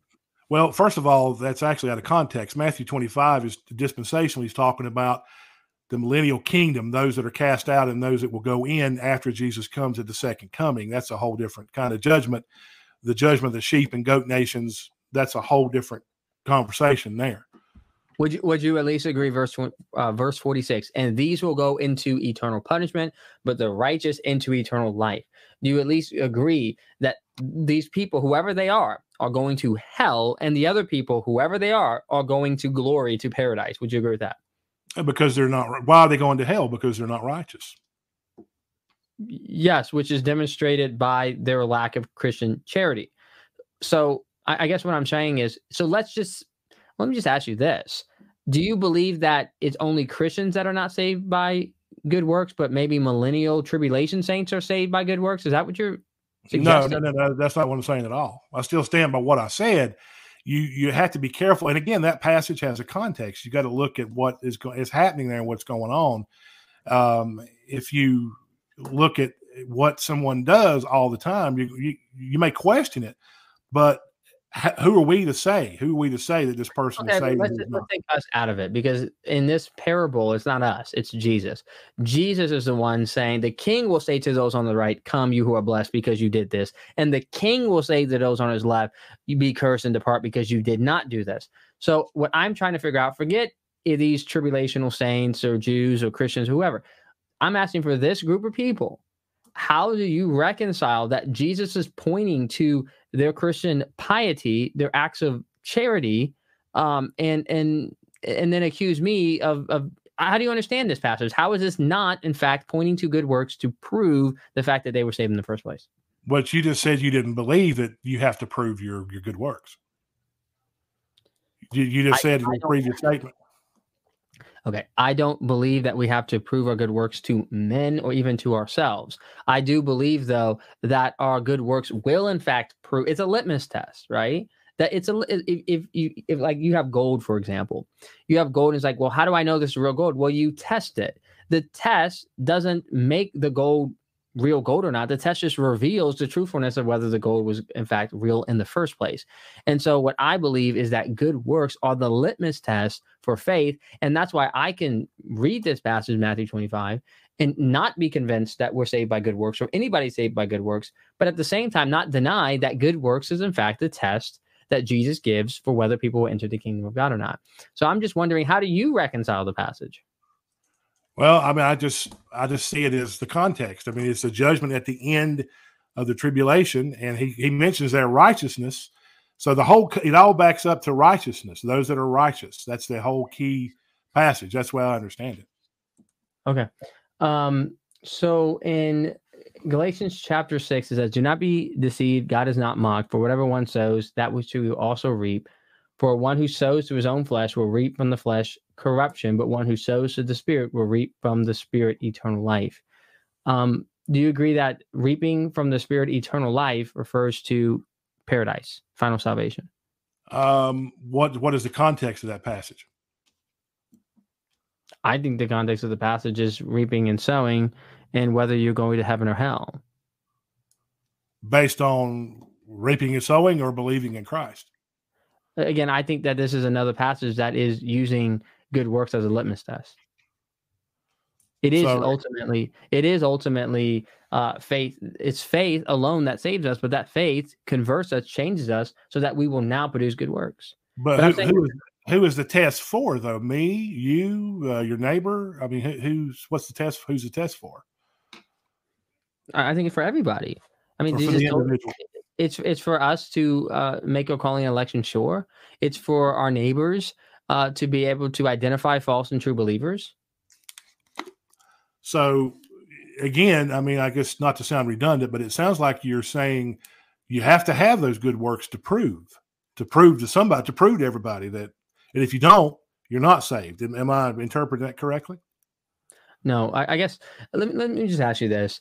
Um, you made some statements uh, saying that you know the idea that a faith that works is somehow heretical or or not true or something like that. Um, do you believe that just an incoherent concept that we could be saved by uh, faith alone, but that faith would necessarily produce works? Is that just incoherent in your mind? Um, I, I, I don't believe good works are automatic. No, or else we wouldn't have to be commanded to do them. If they were automatic, Jesus wouldn't have to say, "Love your neighbor, love the Lord your God." You know, feed your neighbor, follow me, whatever it may be. Uh, abide in me. All those are commands. Well, they're not automatic. It's it, there has to be some room for growth in there, or else we're in trouble if we can't grow. Yeah. Well, is it? Would you agree that there's a distinction between something being automatic and saying that this will necessarily follow? Uh, no, I'd say they're the same. They're the same. So, so it couldn't be possible in your mind that it will necessarily follow that believers will obey the commands of Christ but that doesn't mean that we're robots and that we're forced to obey every single command. That that there's no way, there's no room for that in your. You, you feel like there's no room for that in your category? Um, no, I don't. I don't think. Uh, I mean, that it's it's a choice. You have to choose to do it, or else. Uh, what do you you know? What about this passage? Does it say we should walk in good works? Well, it doesn't say we will. Doesn't say we must. It says we should. Now, we shouldn't live like the devil. We shouldn't do all these things. We should. So we ha- that implies that we have a free will choice to choose, and if we choose wrongly, there are consequences. And so, and, and that's the whole thing about the free grace position. We're not saying go out and live like hell and the devil and there's no consequences. There are consequences, people.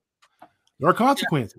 But again, I just want to press you on this. So it sounds like you're saying to me that it's just simply incoherent to believe that Christians will necessarily, because they're changed people, they're now good trees that will produce good fruit. Uh, it's an incoherent concept that they will be overall in an upward trajectory of holiness, but at the same time, that they're not actually robots forced to obey any individual command. That those are just completely incoherent concepts for you. They, they cannot work together. I don't see. I don't see how it could. I mean, if you say that it's automatic, well, then no, you got to say it's automatic. I'm saying it will necessarily follow the the the Christian life. If I mean, think about this: if you have the Holy Spirit within within you, a new heart, right, a new spirit, you have the fruits of the Spirit popping up in your life: love, joy, peace, patience, kindness, goodness. And you're telling me that none of that ever produces any actual love, joy, peace, and patience in your life? Well, I mean, it's everybody's on different levels, and how do, how do we know how much how much love, how much joy, how much I'm peace, whatever? Any, I'm not even. I'm not talking about comparing uh, one person to another. I'm I'm just simply saying that a person who did not have the Spirit, who was bearing only fruits of you know the works of the flesh, now does have the Spirit, and it sounds like you're saying that it's possible that that fruit could produce nothing. I mean, this yeah, new certainly, fruit certainly. could produce nothing because some people everybody's on different levels. You you can't say that one person is going to produce the same thing. One person may produce more. It's possible somebody could produce nothing. Yeah, possible. Okay. If you take somebody that that doesn't go to church, you take somebody that maybe's not been discipled properly. Okay. You know, so so how do you just real quick here we got like 20 seconds. How do you understand all the parables of jesus where you have these wicked servants that go around beating the other servants or treating them bad and are cut up and thrown with the hypocrites? How do you understand all of jesus parables about these people? You're sounding like in your theology they are victims of a lack of discipleship or something they're still saved but it sounds like in jesus's uh, parables they always end up in hell. So just quick how do you understand that?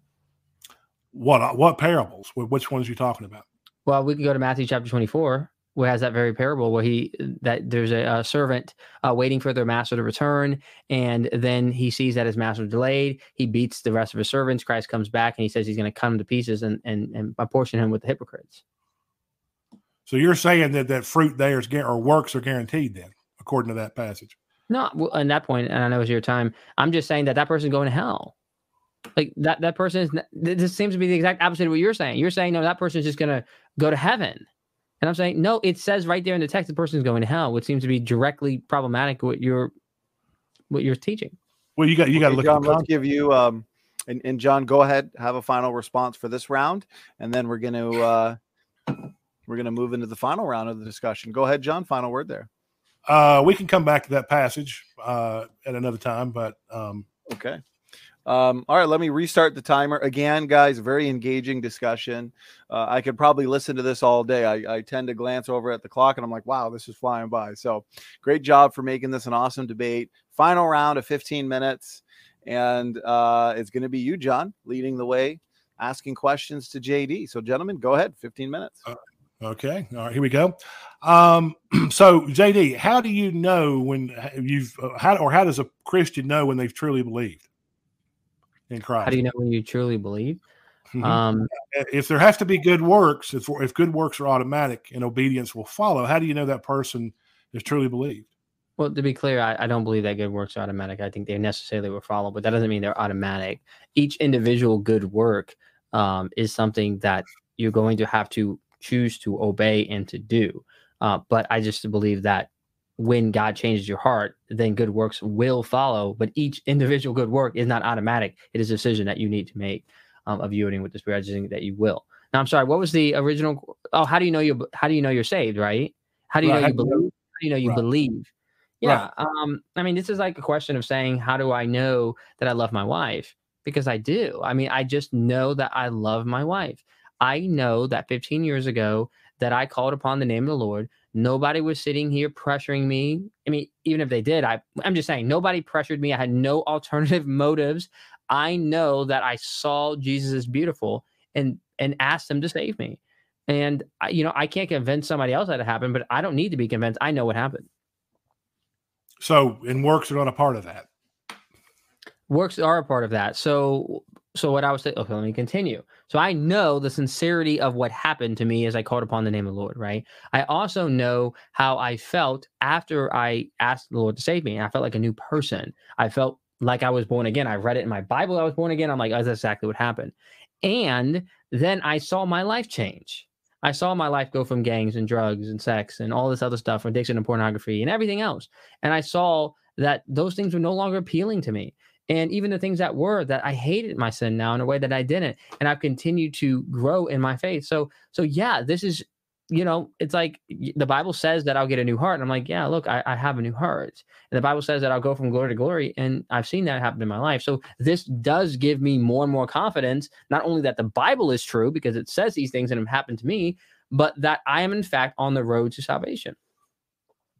So, based, what would you base your salvation on then? Belief in, in Christ alone before any good works. My salvation is based on the blood of Jesus Christ applied to my account, washing away my sins. 100%.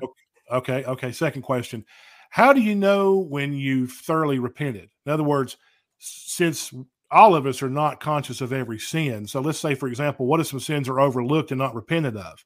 Yeah. So at what point do you think you've adequately repented? When your attitude changes, when you change your conduct, when your conduct actually changes, or when you make restitution or ask for forgiveness?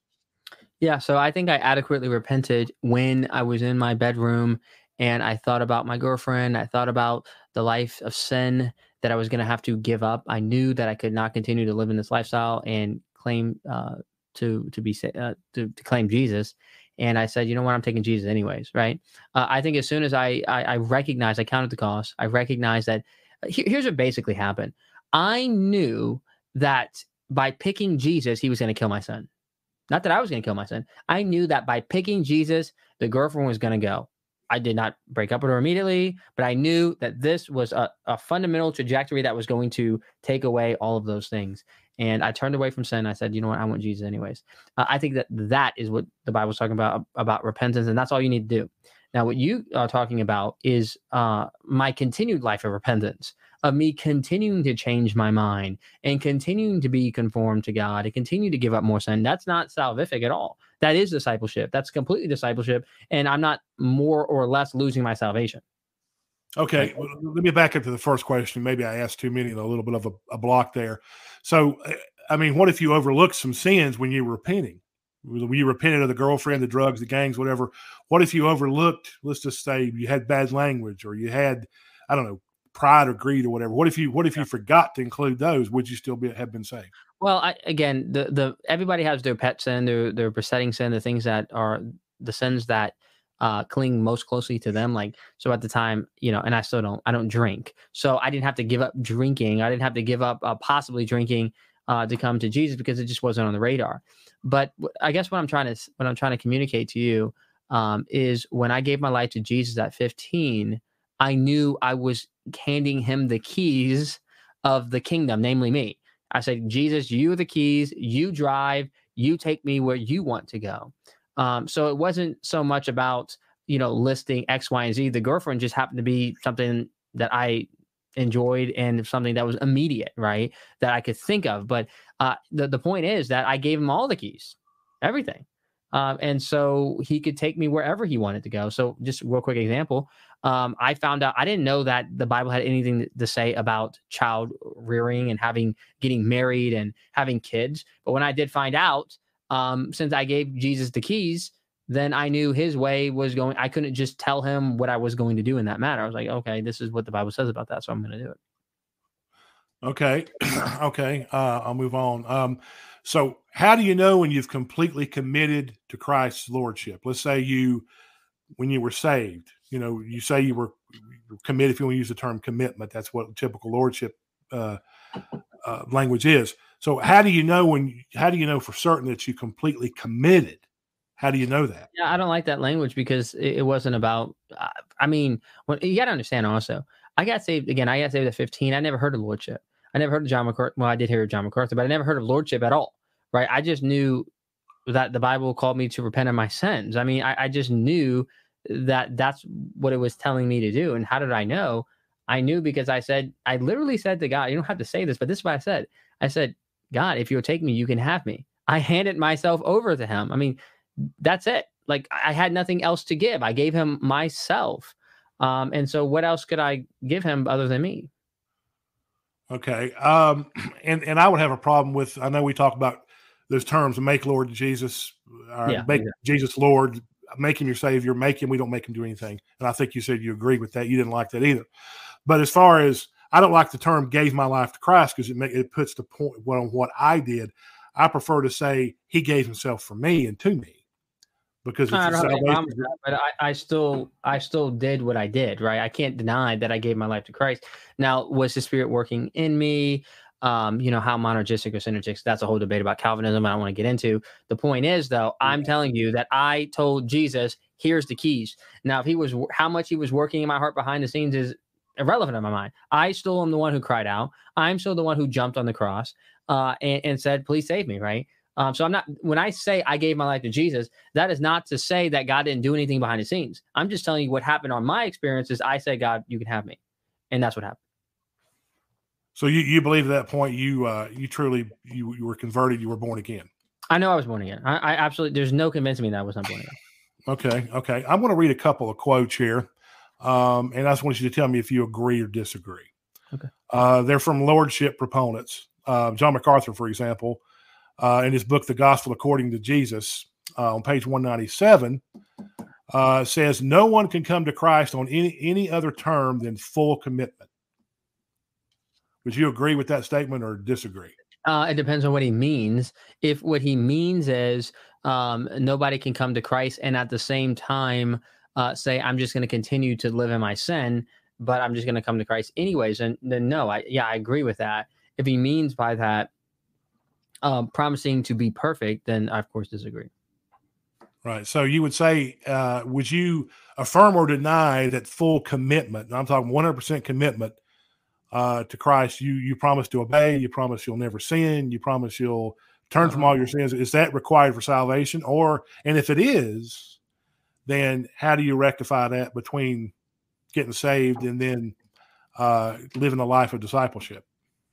Yeah, again, I I, I think that um, the way I got saved is the way that uh, people need to get saved, right? Um, is to recognize that you cannot continue to live in gross unrepentant sin and claim to be a Christian. And so I think that that is what the Bible talks about about counting the cost of saying, if I give my life to Jesus, I'm going to give it. I'm going to give him my life. Um, I mean, come as you are, right? But you're not going to stay the way you are. And I, I, you know, we have we have to understand that people know that I mean, you don't even have to say that to somebody. People know that if I give my life to Christ, I can't get drunk every day. Like that's just people recognize that. Okay, so again, we go back to to. So would you say that if somebody gets drunk five times, or I don't know, let's say three times, it's all it's all sinful? Are you saying it's more sinful if they do it more times than one or five? Well, yeah, absolutely. I think that sin can increase in in its heinousness based on uh, the circumstances based on the duration, based on the intensity. So somebody's drunk because they drunk three beers. It's not nearly as bad as because they drunk 20 beers. I mean, you, you know what I mean? Like, of, of course, you can get worse and worse. And somebody who got drunk three times is not nearly as bad as somebody who got drunk 50 times. Um, now, I, I think what you're kind of pressing me on, you've asked me this in multiple different ways, is like, well, can you drink 49 times or 50 times? And the Bible doesn't get to that level of specificity, right? It's all circumstantial and, and all these other things. The point is that drunkards will not inherit the kingdom of God. That that's the point. Um, and if you are drinking as a Christian, you need to repent. And if you continue to drink and, and you refuse to repent, there does come to a, a point where I don't know Uh, but there does come to a point where other believers should start to question your salvation. The Holy Spirit will be grieved and he will withdraw from you. So he will no longer be confirming with your spirit that you're a child of God. And you should start questioning your own salvation. And this should cause you to repent and to turn back to Jesus. It shouldn't cause you to start trusting your works or anything else. It should just cause you to run back to Christ. So, okay. So I think I can understand most of that, what you were saying. So, now, when you're talking about uh, repentance, are you saying you're saying now it's turning from sin? You're not saying it's a change of mind. No, it's, uh, once again, it's a change of mind. The, mind controls the actions, right? So as long as you think that that sin, taking drunkenness, as long as you think that's a good time and something that's worthy of your attention, you'll continue to drink. Uh, but before you ever stop putting the bottle down, you have to look at the bottle differently. You have to say, you know what, this is no longer a good time. It's no longer joy, but this is pain and misery and death. And this is no longer something I should indulge in, but something I shouldn't for the sake of Christ. Um, and so repentance of the changing of mind leads to the change of action. And again, the change of action is just a proof or an evidence that you change your mind. Don't tell me you change your mind and you continue to do the same thing. You didn't change your mind. If you would have, you would have stopped. Okay. How much time, Donnie? You've got uh, just over three minutes. Oh, okay, good. But it, it sounds like you're backtracking and re- repeating yourself again when you said you just said something about proof you have to have the proof there, and we're we're back on that. I feel like we're on a scratch record here. You have to, you some way have to prove you're saved. I don't remember saying. I don't remember saying that we're proved, and we've talked about. You want to talk about it again?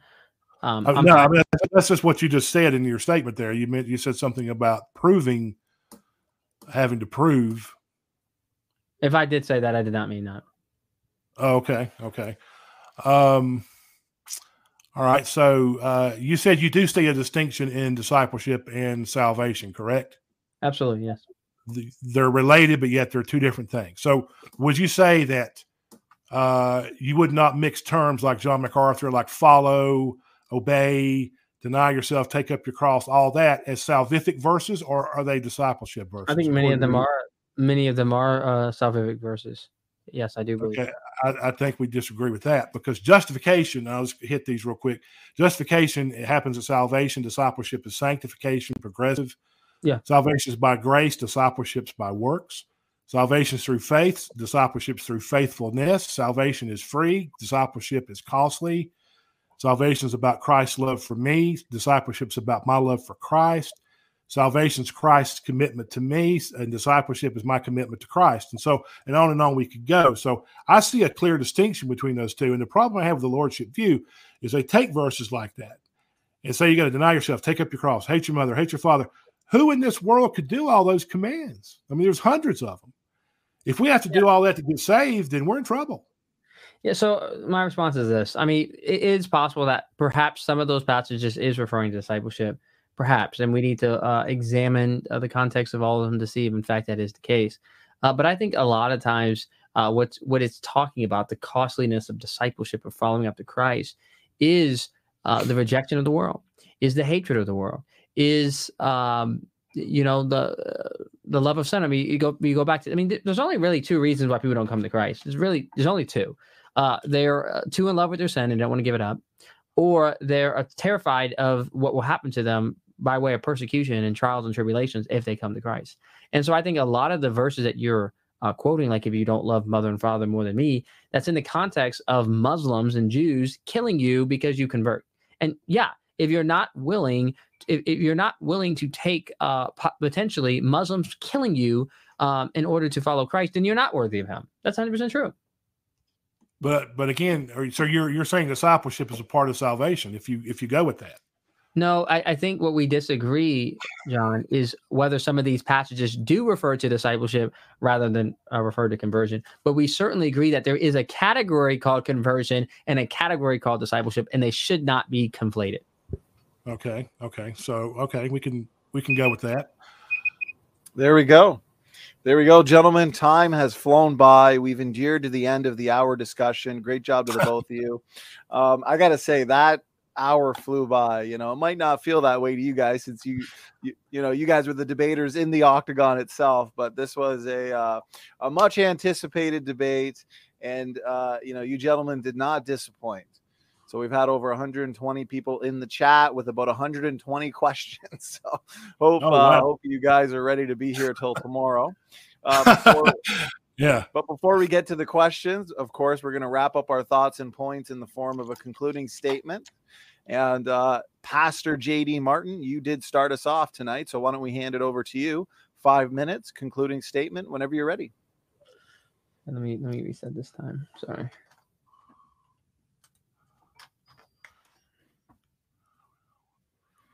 Okay. Uh, I just want to thank uh, John and, and Donnie and everybody for, uh, for having having me on and the show. I really appreciate it. Um, to me, here's the here's the real issue. Uh, to me, what does Christ say? I mean, we can we can slice and dice. I think uh, uh, the the problem with that me and John are having often comes to uh, some dispensationalism, um, taking verses and applying it to that was then, this is now, or that will be future, and this is not now.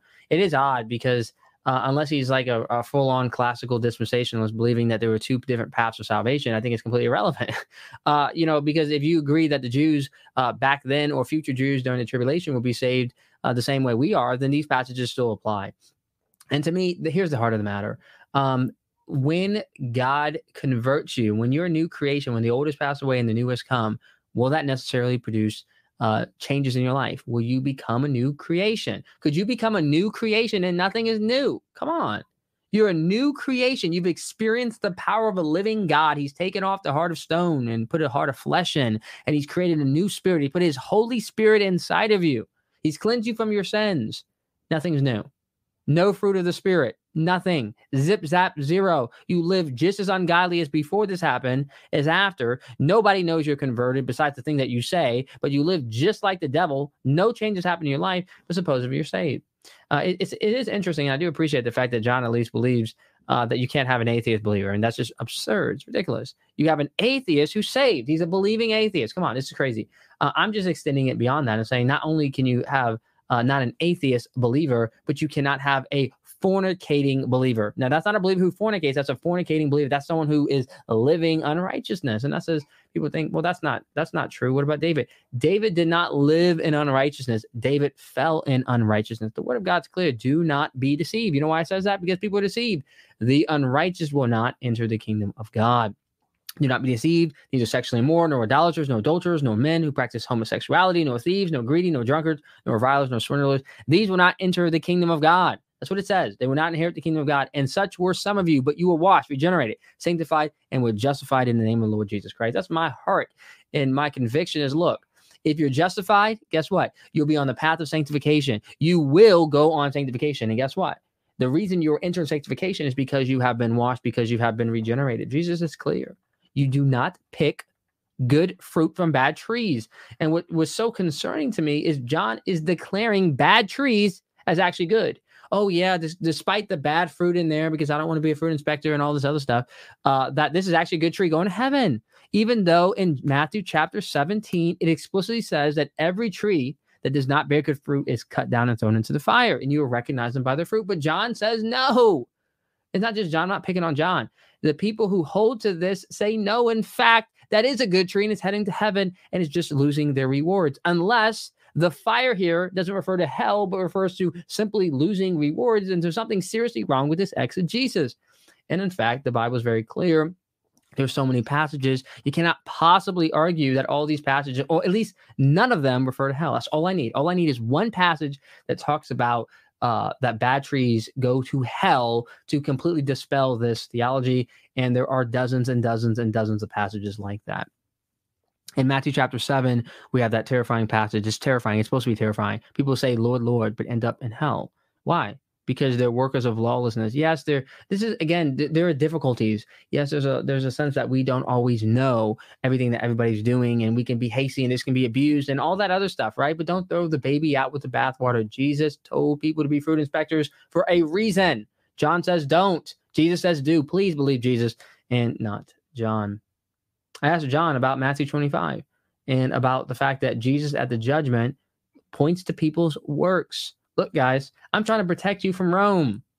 And I just want you to believe the truth of the God, the truth of the Bible. These passages are in the Bible. How are you going to talk to a Catholic apologist who points you to Matthew 25 and says, look, the judgment is based on works? How are you going to defend sola fide that we're saved by faith alone and Jesus points to works? How? How do you explain James? Faith without works is dead. How do you explain it? I'm trying to show you how you can do it. That we're saved by faith alone, but not a faith that is alone. The last thing I'll say, I didn't really get to touch on this, but I think I heard John say you don't have to persevere. You don't have to persevere. Come on, guys. The Bible is clear. Those who persevere to the end shall be saved. You must have good works. You must persevere, but you're saved by faith alone and never the faith that is alone. Thank you. Thank you, JD Martin, for that five minute concluding statement. Uh, John, John Crawford, we're going to hand it over to you now. You also have five minutes uh, for a concluding statement. Go ahead. Go ahead. Okay. All right. Uh, we do have some agreements. We do have some disagreements. And it sounds like, and I, am not picking on JD either, but he's still hung up on works. Um, works do not save. You don't have to have works prior to salvation. You don't have to have works after salvation to keep your salvation. Now, good works are not automatic, or the Bible would not say in several verses, we should walk in the newness of life. We should walk in good works. We should, but yet JD saying, oh no, they're going to happen automatically. And we have to judge people by their works. Again, Jesus is the one that's going to judge the works. And by the way, he doesn't make a distinction between the great white throne judgment in Revelation 21, which is judgment for lost people, and uh, the judgment seat of Christ, which is for born again people. Both will be judged for works Christians uh, judged for their degree of rewards. People that'll end up in the lake of fire will be judged for their uh, degrees of sinfulness and, and they'll have degrees of punishment. But ultimately, why a person goes to hell is they're condemned, they don't have eternal life. Uh, the Bible tells us that in First John 3 18, that those that didn't believe that Jesus is the Son of God are condemned already. And then Revelation 21 says, Those names that were not found in the Lamb's Book of Life were cast into the lake of fire because they did not have eternal life. Now, I don't have time to, I wish we'd had more time to do a discussion on James chapter 2.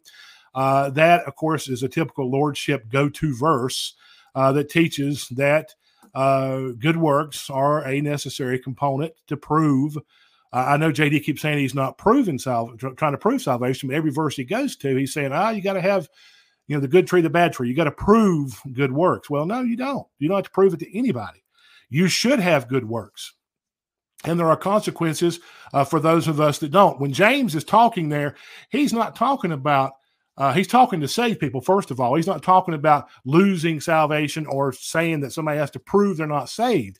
He's talking about the quality of the believer's life and that they should it's discipleship it's discipleship passage it doesn't say that they're good uh, they're necessarily going to have good works he's talking about uh, and he also asked the question what does it profit in other words if you don't have good works it's not going to profit your brother the lost person out here is not going to profit yourself at the judgment seat of Christ. James talks about that.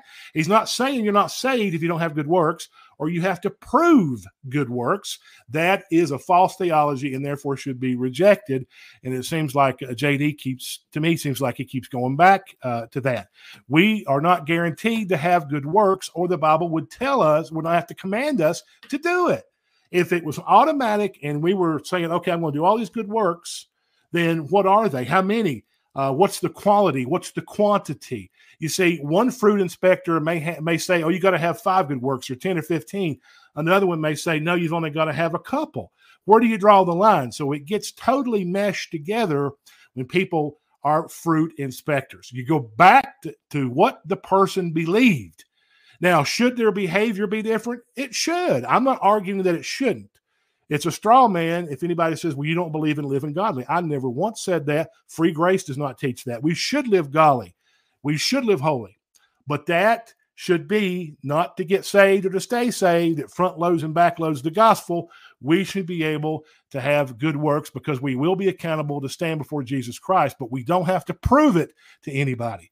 Lordship says you have to commit, you got to repent, you got to do all this stuff to get saved. Oh, then, oh, by the way, you got to believe. And then if you don't live a life consistent with that belief, either you were never saved if you didn't persevere, or if you're Arminian, you were saved and you sinned and you lost it.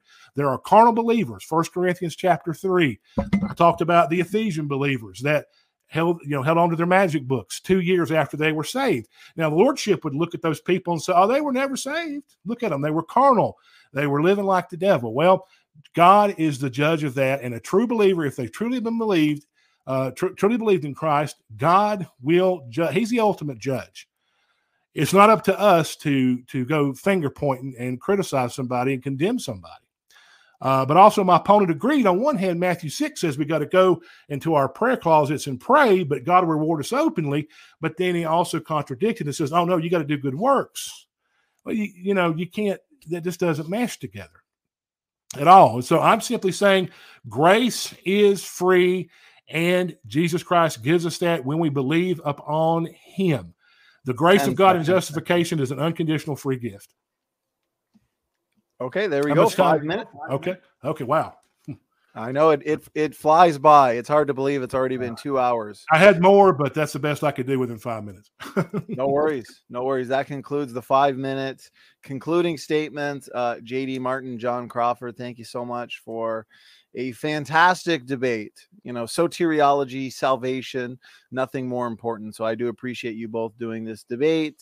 And what I'll do since we could be answering questions for the next 24 hours is I'm going to put a, a timer here of about 25 minutes and we'll get through as many questions as we can. And um, what we typically do here, John, I guess it's your first time here, so I'll just kind of reiterate, is uh, for the audience Q&A in order that we can move along nice and smooth. Uh, whoever the question is for, we'll make sure they get the last uh, word. So, say the questions for JD, we'll let him answer. John, you can give your response, your feedback, and then we would hand it to JD for a final word. Um, okay, well, we've got a lot here.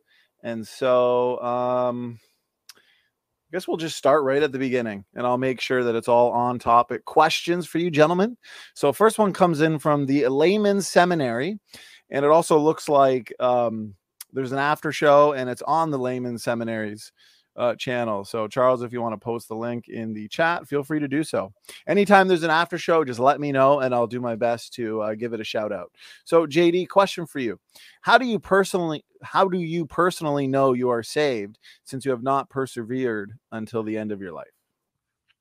Yeah. So, um, here's the here's the reality. Um, there are different levels of salvation. That sounds really heretical and terrible to say that, but the thing is, the Bible talks about being being saved, saved, and will be saved. And as far as how do I know when he says, How do you know that you'll be saved? I think he's talking about finally saved. How do I know I'll be glorified, receive a new body, live on the new earth? And the fact of the matter is, I do not know with absolute infallible certainty that that is in fact true. I could be deceived, I could fall away, and I could prove uh, that I was an unbeliever. Um, I have no reason to believe that is the case because I know that I confess Jesus Christ as my Lord. I know that I believed in my heart. I've experienced regeneration. Um, and most importantly, what I always tell people is this um, I don't look backwards primarily for my assurance. I look currently for my assurance. Currently, right now, Romans chapter 8, that his spirit confirms with my spirit that I'm a child of God. Currently, right now. I can also see that I'm not just self deceived. No, I'm not perfect. No, I do not not sin, but I can see that as I look at those vice lists and I say, Am I characterized by those things? And I would say, No. And by the way, I'm an elder of a church. And so just as I can see positively that I'm characterized by the qualification of an elder, I can also see negatively that I'm not characterized by these negative attributes. Now, of course, you can always become uncharitable and you know everybody if you an uncharitable reading is not qualified to be an elder or is finding themselves in the sinner's list but we don't have there, there's no reason to be that extreme um, on that reality. So i hope that answers the question. Absolutely. Thank you so much jd john we'll hand it over to you for your response. Oh john i think you might have muted yourself. There we go. Sorry uh, no perseverance of the saints, first of all, is a Calvinistic doctrine, which I don't subscribe to because I'm not a Calvinist, but that's another debate. Uh, Calvinists typically look back. JD says he doesn't look back, but that's what the majority of Calvinists do. Maybe he's a different type of Calvinist. I don't know, but it looks to works for assurance. And in fact, most Calvinists can't even be sure they're saved because they look back at their works and say, Well, I didn't persevere enough. I hope and pray by the time I get to my deathbed, I've done enough good works to prove or to show or to bear enough fruit to show that I'm saved. And the problem with that is many because you got several problems. How many works? How much? What's the quality? What's the quantity? Uh, and who's the judge of that? What makes us our own, you know, inspectors ourselves to say, well, I've done enough good work, so I guess I'm saved, or maybe I am, maybe I'm not. No, the bottom line is if somebody's believed in Christ, he is it's it's if you want to use the term preservation of the saints, something he does, that's better than to say that I have to persevere. Now he's going to preserve me because he promised he would do that once I receive the gift of everlasting life. So Appreciate it there, John. And JD, question was for you. You get the last word. No, I mean, um, yeah, I mean, to be clear, I, I said that I, I do look back in the sense that I, I look back to see was I ever converted, but my primary assurance is not a doctrine. My primary assurance is the experience of the Holy Spirit. And that's what I tell anybody. Uh, if your primary experience is some doctrine, then where's the Holy Spirit in your life? Why isn't the thing the reason that you know you're a child of God is because the Holy Spirit tells you that you're a child of God, and that's where I rest. Um, and as far as will I endure to the end, of course I believe it, it's the, the power of the Holy Spirit that's going to get me there. So I, I agree with that. Thank you, JD and John, for your responses. Charles, appreciate the question. So next question is going to be for you, John. So this one comes in from Praise I Am. Praise I Am. Thank you for the question. He asks, question for John. James compares not having works as being spiritually dead in James 2:26. In brackets he puts many scholars affirm. Does John believe spiritually dead people are saved? Go ahead, John. Well, first of all, you have to look at the again, you got to learn how to do an exegesis and do some word studies. Uh, the word dead there, or some people here say in the South, dead, little pun there. Uh, dead there does not mean that they never had faith because James is clearly writing to Christians. And he does, he says that in, in James chapter one, the it talks about the Christians being scattered abroad, which were Jewish. So he's already writing to Christians. So there's no, I don't think there's no such thing as a dead faith. There's either save, there's you either have faith or you have no faith. There's no such thing as a dead faith. And what he's talking about there, being dead, in other words, what does it profit? It's useless. It's no good. So he's not talking about uh, spiritually dead people. So the, the question is actually has a fallacy in it. He's not talking about spiritually dead people because if he's talking to Christians, if he's talking to Christians, and again, if you hold to that view of James 2 that they don't have works, I guess they they were never saved or they're not saved. If you're Arminian, they lose it. That's not what he's talking about. He's saying it's unprofitable, it's useless. So no, I don't believe that spiritually dead people are saved because he's not he's not talking about that. He's talking about spiritual people that are saved that should have good works to be profitable. What he's talking about. All right. Thank you, John. Uh, JD, yeah, go ahead. Your response. Yeah, I, I really wish, and this is probably bad on me. I really wish we would have talked about uh, James uh, 2 more, but hopefully everybody recognized the passage. The, to me, it's very clear. Um, faith without works is dead. Just as a body without a spirit is dead, so is faith without works is dead. I always ask people, can a dead faith save you? In fact, the text says that. Can such a faith save you? The answer is no. The devils believe and they tremble. Um, this is exactly, I mean, this passage is literally written to refute the free grace position. It is literally written to refute the free grace position, and yet they still hold to it. It's unbelievable. Uh, I mean, God really inspired a passage so people would not do this. I mean, this is exactly what's going on here. James is saying, listen, if you have faith and do not have works, it is dead, it is useless, you're going to hell. I mean, that, that's what the Bible teaches. And it's really sad and when people will actually say, no, if you have faith without works, you're going to heaven. I mean, this is why uh, I, I, think that this uh, misunderstanding is, is pretty serious um, because the stakes are pretty high when you tell someone who's going to hell that they're actually going to heaven. Thank you, JD. And John, you get the last word. The question was for you this time. Go ahead. Um, I totally disagree with that because again, it goes back to the lordship. The lordships quote this out of context as JD has. You can't be a saved person and say at the same time if you don't have works, you you're if you don't have those works, you're going to hell because that's basically that's what lordship does. It it either backloads the gospel or frontloads the gospel. James is saying that you're and also the word saved there is not referring. We see the word saved. Get a lexicon, a Greek dictionary, look it up it does not always mean condemnation from hell every time you see it. Save there is used in more of a, a general term, like, for example, if I say, well, you know, um, my wife saved me from getting trouble at work, you know, or she calmed me down from my temper, whatever it may be. Saved is not used in that sense there. If you go, you look it up in the look it up in the Greek, just don't take my word for it. See it for yourself. Saved there does not mean condemnation from hell. Because if it does, that is based upon your works. And again, it's what the Lordship does. It uses these verses out of context, eisegetically, to, to superimpose works. If you don't have works, basically you're going to hell. That's what he said, and that's utterly false and should be rejected. Okay, thank you so much, uh, John, for that final word. So, next question um, comes in from here we go. Nicholas, proclaimer of Messiah. Thank you so much, Nicholas. He says, Question for JD Salvifically, are we judged by Christ's works or for our own works? If you were judged for your works, would you also go to hell? Go ahead, JD. Hmm. Uh, this is actually kind of a trick question because it's actually all the above, right? Um, if you were judged by your own works exclusively, you go to hell. Absolutely. You the wage of sin is death, but the free gift of God is in Christ Jesus is eternal life. So yeah, we believe that salvation is by faith alone in Christ alone. And so, you know, you're saved by uh, faith and it's a gift. You are condemned based on your works. So there's that answer. Uh, but there's also a reality that are we judged for our own works? Yeah, there is the judgment seat of Christ. And one of the things I like about the free grace I don't really like the free grace. I like free grace people. I don't like free grace. But the one thing that they get right is what I'm trying to say is they do emphasize the fact that the Bible does talk about rewards and punishments. And so we should not forget that. So we are also judged as Christians based on our good works and probably based on our bad works too, canceling out some of those good works, and we will be rewarded uh, accordingly. And same thing with people in hell. They're also judged based on their works, um, and they will be punished correspondingly based on on their evil works. Let me just say one other thing we do see the phenomenon oftentimes in the uh, in the Bible that judgment, whether you're going to heaven or hell, is actually based on works. And we have to, that may make us feel uncomfortable, but we have to understand, we have to recognize that that does happen and we need to be able to understand what's going on there. And I think the best understanding of that is, in fact, this litmus test idea that if we see the good works, then we can know that the faith is behind it. And so pointing to the good works proves the faith, uh, but we're not ultimately saved by works.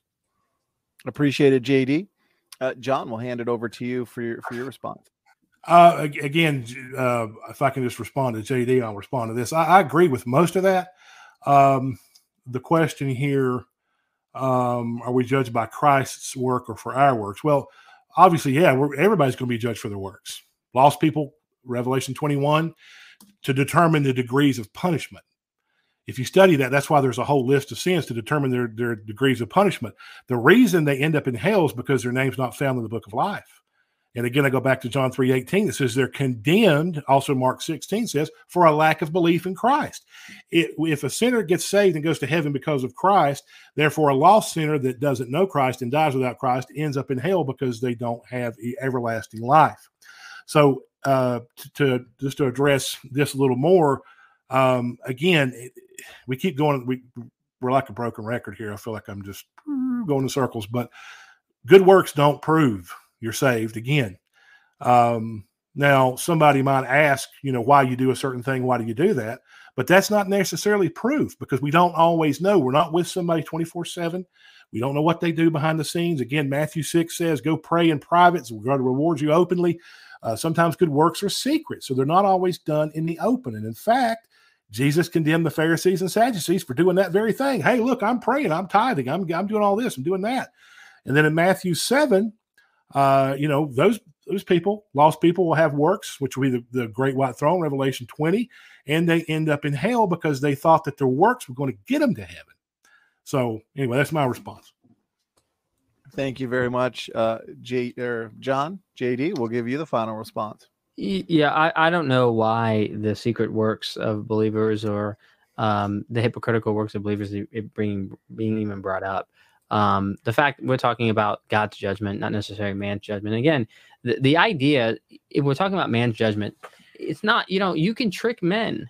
So if you're going around killing people in the middle of the night, nobody knows, and you're not going to be excommunicated. Everyone's going to think you're a believer. What happens when we find out you've been killing people in the middle of the night? we're going to question your salvation. That's just completely normal. And I, I even think I don't want to put words in John's mouth, but I even think he's admitted that he's going to question your salvation be going around killing people in the middle of the night. Um, why? Because this doesn't seem like behavior that's compatible with a Christian. And, and I'm saying that that's what the Bible teaches. It, teaches that if you're changed, you will have change, and uh, and your your works will uh, at some point correspond to that change. Is, is it always exactly the same for every individual? No, we all have our differences. We all start at different levels. We get that, but we don't expect you to be killing people in the middle of the night. I mean, uh, to me, that's just pretty simple. Okay, thank you, uh, JD, for the final word. Okay, I'm going to get a couple of these super chats in here. I do want to thank everybody for the super uh, chat, super stickers, and and the support. You guys are the life and blood of this channel, and it's why we're able to pump out full time content. So God bless you. Uh, Pure Aussie Gold, he says, uh, great rapid fire discussion, guys. I totally agree. You guys did a great job. Uh, well done getting these guys together, Donnie. And I see f- uh, a few more of these. God bless. God bless you as well. Uh, steadfast and easy, five dollars super chat. He says, "Good back and forth, respectful." So there you go. You guys are superstars. Um, if this was live, you'd be signing autographs afterwards.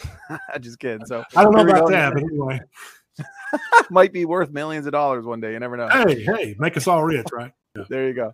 So Bring here we go. Uh, uh, Nori Davis, question for you, uh, JD. And Nori asks if a child is disobedient to their parents, is that proof they are not actually his or her parents? Or are the two completely unrelated? Babes in Christ is how we all start. Go ahead. Yeah. Um, no, a child being disobedient to his parents doesn't prove um, that they're not their kid.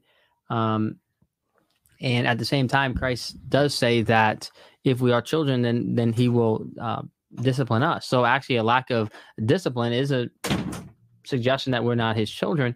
But let me just kind of spin this in a different direction. Um, the Bible talks about be holy for I am holy. And so we all know the saying, the apple doesn't fall far from the tree. And so if you are a child of God, then you will resemble him. And if you have no resemblance of uh, your parent, there's a good possibility you're not that child, right? Think about it. Like think think about if you have a kid and you're supposedly supposed to be fathering that kid. Is supposed to be half of you and, and you look at the kid and look absolutely nothing like you. In fact, imagine if your skin is, uh, you know, whatever it is. Let's say like you're super dark and your wife's super dark, or you're super light and your wife's super light, whatever it is. And your kid has completely different complexion, completely different eyes, completely different nose, completely different hair, completely different everything. Wouldn't a person with common sense eventually say, like, I think I need a DNA test because this is weird. I'm starting to wonder if this is my kid. And that's what I'm saying. That that's not the way it is with uh with God's kids. God's kids resemble at some level, not all kids look exactly like their parents, but at some level they resemble their parents. And that's called holiness. Thank you, JD. John, uh, anything you'd like uh, to add? Go ahead. I, I, like I like her question. What she's saying is basically if you have a uh, uh, a child that's disobedient, does that prove, well, like she said, does it prove he's not the kid? Of course not. Now, to kind of respond what JD said, uh, someone could be adopted. They might not have the same hair, the same nose, the same eyes, the same ear. They could be adopted to still be their child. And the Bible tells us we're adopted, you know, predestined to adoption as, as sons. And so a kid could be adopted and still belong to the parents and still be disobedient, but still be adopted legally and practically and still belong to the parents, although they might not have naturally given birth to the child. But anyway, that's, I know that's probably a, maybe I'm getting off topic a little bit, but that's to, to address her question. Uh, so we do start as babes in Christ, which implies we have to grow and everybody's on different levels. You might be more mature than me. I might be more mature than you. So that's why we can't judge, you know, all these works. Well, look what I'm doing. Well, look what I'm doing. Well, you know, it's just it just gets insane after a while when you start trying to judge, you know, how many works somebody has or what the quality is. Appreciate it, John and uh, JD. Question was for you. Get the last word. Yeah, as far as the adoption, I mean, certainly, I I I think John, that was a good off the hip shot. And and you're right. I mean, adopted kids can not resemble you, and the Bible does say that you know we're adopted. But I, I think the Bible also says that that which is born of spirit is spirit, that which is born of flesh is flesh, and that we're the children of God through the Holy Spirit, regenerating us and making us new creatures. Um, so the Bible doesn't merely communicate the the metaphor of adoption; it does communicate the metaphor of of being an actual offspring of, of Christ. Uh, but again, I think we don't want to pack too much in the metaphors. I think that's kind of the, the what this shows that if we play too much with metaphors, then we can fall off the cliff. I think it's what does the Bible teach about the relationship between faith and good works, and do good works necessarily follow those who believe? And I think the answer is yes. And I don't build that primarily based on a metaphor. All right, thank you, uh, Nori, for your question. And again, uh, JD and John, thanks for your answer. So another super chat comes in. Victory Street Ministry, uh, appreciate the support and questions. So this one's again for you, JD, and he asks: Does one have to stop sinning prior to salvation to occur, and slash, or do they have to do good works to stay saved? Or is one saved by grace alone through faith alone in Christ alone plus nothing? Uh, JD, go ahead. Yeah, I, love the way this question is is worded because I think it's it's a good example of, of something what we call the excluded middle. Um, it's not there's a missing option here, and it's that we're saved by grace alone through faith alone in Christ alone plus nothing, and uh, that we will go on to live uh, changed lives. Um, but does one have to stop sinning prior to salvation to occur? Absolutely not. You know, um, you come to Jesus just as I am, Billy Graham, just as I am. I mean, that's 100% true. Do they have to have good works to stay saved? Nobody is nobody stays saved based on their good works. Um, I don't believe that you can lose your salvation. I don't believe that you can forfeit it because you did too many bad works or something like that. Um, I, I, don't believe I, I utterly reject that. You are not. We don't maintain our salvation. We are saved by Christ alone. The question is, have you tasted and seen that the Lord is good? Have you truly tasted and seen? And look, don't trust me. Just read. Here, here's my recommendation. If you're really open to what God's word has to say about this, and especially if you're listening to my voice and you're living like the devil, thinking that you're going to be saved, I really encourage you to turn off this debate. As soon as you're done, go read the Sermon on the Mount, Jesus. Go read his brother named John. I mean, uh, named James. Read the book of James. So read Jesus Sermon on the Mount. Read James, and um, something else I was going to say. Well, I, really, if you just read those two books, I think you'll be completely cleared up um, on this matter. Thank you, JD, for your response. Uh, John, over to you. Go ahead. Um, I, I, don't have a problem with any of that. I, I, I understand what, uh, and I know this guy too, Aaron. Um, of course, I don't believe someone has to stop sinning. Uh, some people do. That's what they think repentance means. It's false. Uh, again, it comes from metanoia, two Greek words there of course, meta means change, noia means mind, a change of mind, a difference of mind. And of course, you got to look at the context to determine how what the change of mind is about. It's not always in regards to sin. Uh, it can be in regards to to anything else, depending on the context. Uh, you know, we were talking about salvation. You change your mind from unbelief to belief. You change your mind about, you know, being in a sinful state. You want to be saved. That's a change of mind. And in some places, of course, it can be synonymous depending on the context. But anyway, that's I know that's another discussion. But but no, I don't believe someone has to have good works to get saved or to stay saved. Uh, we are saved by grace alone, through faith alone in Christ, plus nothing else prior to salvation or after salvation. So that's my take. Awesome. Appreciate it. John, JD, get the last word. No, I think I just I love what John said there. I mean, that's that's the gospel. And, and I and I do think um one I guess one little side note is, and I appreciate this because I have not heard John accuse me. Well, maybe he has. Uh, maybe I've just right of, of works based salvation. Um, but um, you know, I think in the end, we primarily hold to the same thing, right? We're just kind of shooting past each other. I think the where the rubber meets the road is that I think John, in the end, would declare someone who has absolutely no works as possibly still being saved, and the Bible was 100 percent clear that that person is not saved. All right. Thank you, gentlemen, for your responses. Lots of great questions and lots of great uh, engagement from the both of you, JD and John. So, next question is a question for both. So, this one comes in from Kevin's Biblical Discussions. Thank you so much. And he asks for an exegesis of Ephesians 2:10. And I can put that up on screen for you, gentlemen. For we are his workmanship, created in Christ Jesus unto good works, which God hath before ordained that we should walk in them. Uh, maybe we can start with John, since JD has started with the last couple questions, and then go from there. Okay. Of course, again, you know, look at the prior verses. Now, there, there we have Ephesians 8, 9, and 10, and I've preached on this passage several times. The immediate context, of course, begins with verses 8 and 9, and we all know that, where it says, We're saved by grace through faith it's the gift of God, not of ourselves, lest anyone should boast. Um, and of course, that's self-explanatory that we're saved by grace through faith. Grace is unmerited favor. We don't have to do anything to earn it. Therefore, we can't do anything to lose it. It's grace. Uh, God's riches at Christ's expense. I heard one um, uh, comparison there, or one analogy about it, an acrostic. But now, where it says verse 10, we are his workmanship created in Christ Jesus. Of course, salvation is God's uh, idea, it's his work, it's his plan from beginning, middle to end. Now, where it talks about unto good works, God hath prepared that we should. There's that verb, that word should walk in them. It doesn't say that we will or we must. It says we should, which means we have a choice to do that. And now, again, I'm not, don't, please don't accuse me of saying that I don't believe in good works, that I don't believe in living holy, that I don't believe in rights. I preach that all the time. I do believe that. So that's a, that's a, a, typical misnomer or a logical fallacy, a straw man to say that I don't believe that works are important. I do. Um, I know I'm going to have to stand before Christ one day and give an example or give a, a, an account rather of what how I live. But it says here we should walk in them. Now notice should walk.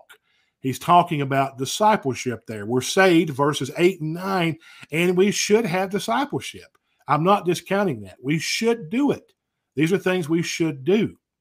And if not, then yeah, we go back and say, okay, did I believe in Christ? Okay, I should be doing this.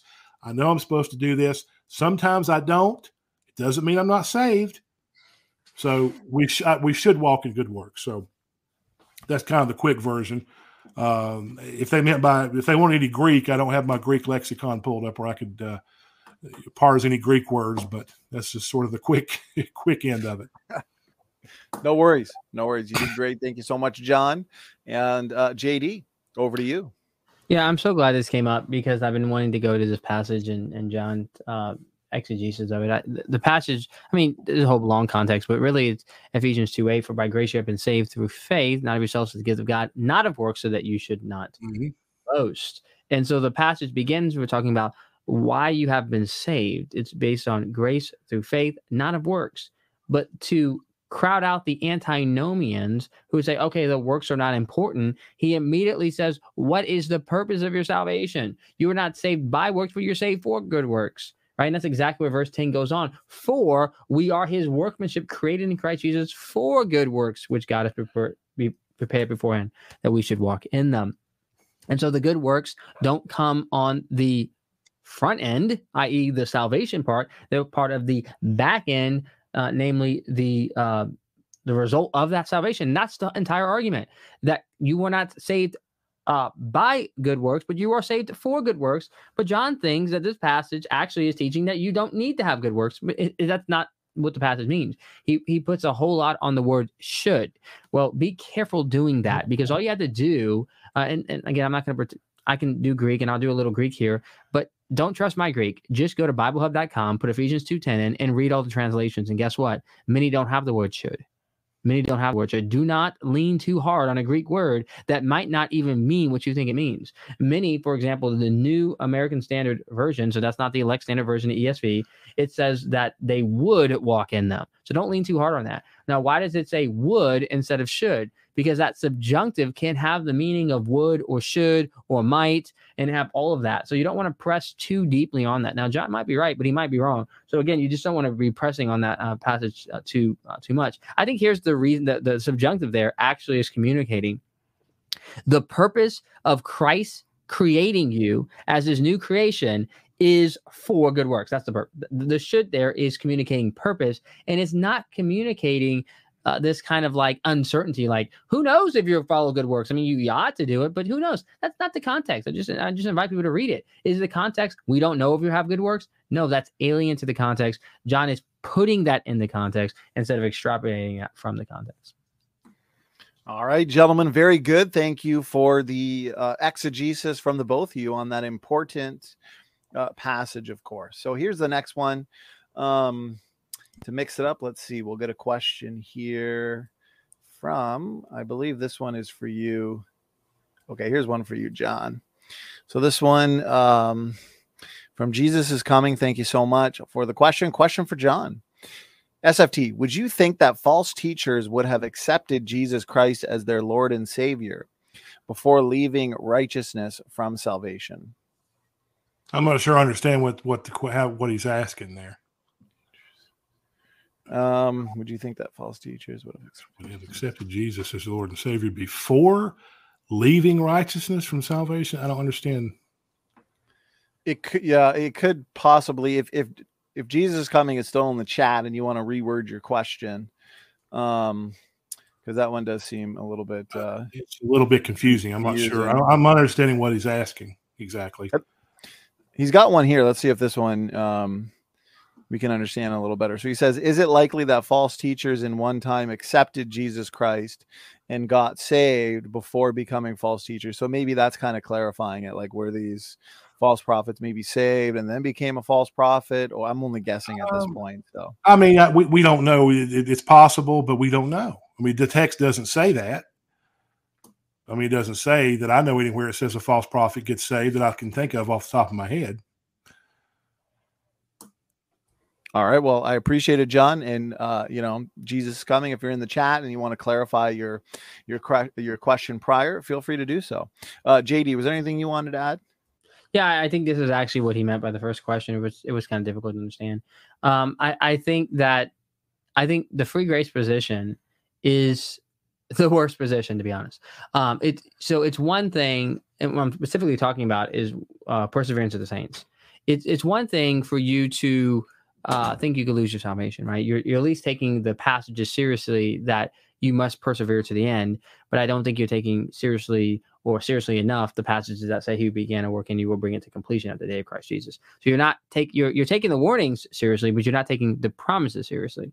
Um, you know, but I think that the issue. So I, I guess what I'm trying to say is, I would rather somebody take the warning seriously um, and mistake the promises than to take the promises seriously and mistake the warnings. So it seems to me that John has no warnings. He he rightfully understands uh, that I think that you're going to endure at the end, but then he ignores the warnings or reinterprets them in such a way where he's arguing that you don't have to persevere. You can actually just do anything and you'll be fine um, he, Christ might kill you, but you're ultimately going to be eternally secure. And I think that's such a dangerous position. I think it's I think it's the, healthy position to hold to is that um, that you must endure to the end, and that Christ will uh, certainly cause you to endure to the end. And that's my position. So I think that that, that allows you to take the promises and the warnings uh, equally seriously without having to reinterpret either. All right, I appreciate that, JD. John, we'll give you the last word since the question was for you. Okay, uh, first of all, that's a straw man and a misnomer. I never said that it doesn't matter how we live, and I said that at the first part of my opening statement. It does matter how we live. Free grace does not teach uh, that how you live is not important. I know people that are free grace that live holier than most Baptists, and I have a Baptist background, you know, and I know people that are Baptists that, that live like the devil. So I don't teach that. I don't believe that. I think you should be able to live holy and righteous. So to say that I that I'm teaching that is is a straw man. It's a complete straw man fallacy. It's a misnomer. I don't believe that. I've never said that. I don't state that. I don't imply that. So I'll leave it at that. Okay, gentlemen, thank you so much. This next question is a question for both. And so um, I guess the last question that was for the both of you, I think John, if I remember correctly, started. So maybe for this one, we'll have JD start. So Doki Doki Bible Club, thank you so much. And he asks, how many steps would you say are in the process of regeneration of the spirit? Yeah, this is a difficult question. I mean, yeah. even in uh, John chapter three, it talks about the the spirit coming in a mysterious way, and it, even the whole idea of regeneration is an, an, an analogy uh, uh, of what's going on exactly. You know, the spirit comes and what's happening is hard to discern. Um, bottom line is that uh, regeneration happens prior to salvation. It changes the heart, changes the disposition, uh, causes a person to be a new person. So exactly, you know, how much of the convicting work of the spirit and uh, the gifting of faith and all this other stuff, how much of that is actually part of the work of regeneration or not? You know, it's it's very challenging to know bottom line is I can just tell you when regeneration ends. Uh, um, you know, regeneration begins when the Holy Spirit starts working on you at some point. Um, th- that part is a little confusing to me, but it certainly ends when you become a child of God. Once you become a child of God, once someone has confessed that Jesus is Lord and um, they're converted, then then the process of regeneration has ended. Thank you so much, JD. John, over to you. I don't know if I would say there are steps to salvation because then you, you get into works like the Church of Christ. They believe, for example, you got to repent, you got to confess, you got to be baptized. Oh, by the way, you got to believe. And some of them even tell you you have to do good works. So there's five things. So I don't believe, you know, you, you got to have all these different steps as far as what we have to do. All we have to do is believe.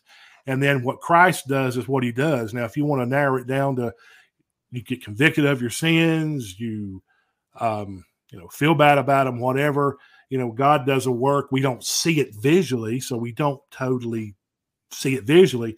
But I would say there are not steps to that. I think there's just one thing we have to do is believe and trust in Christ 100%.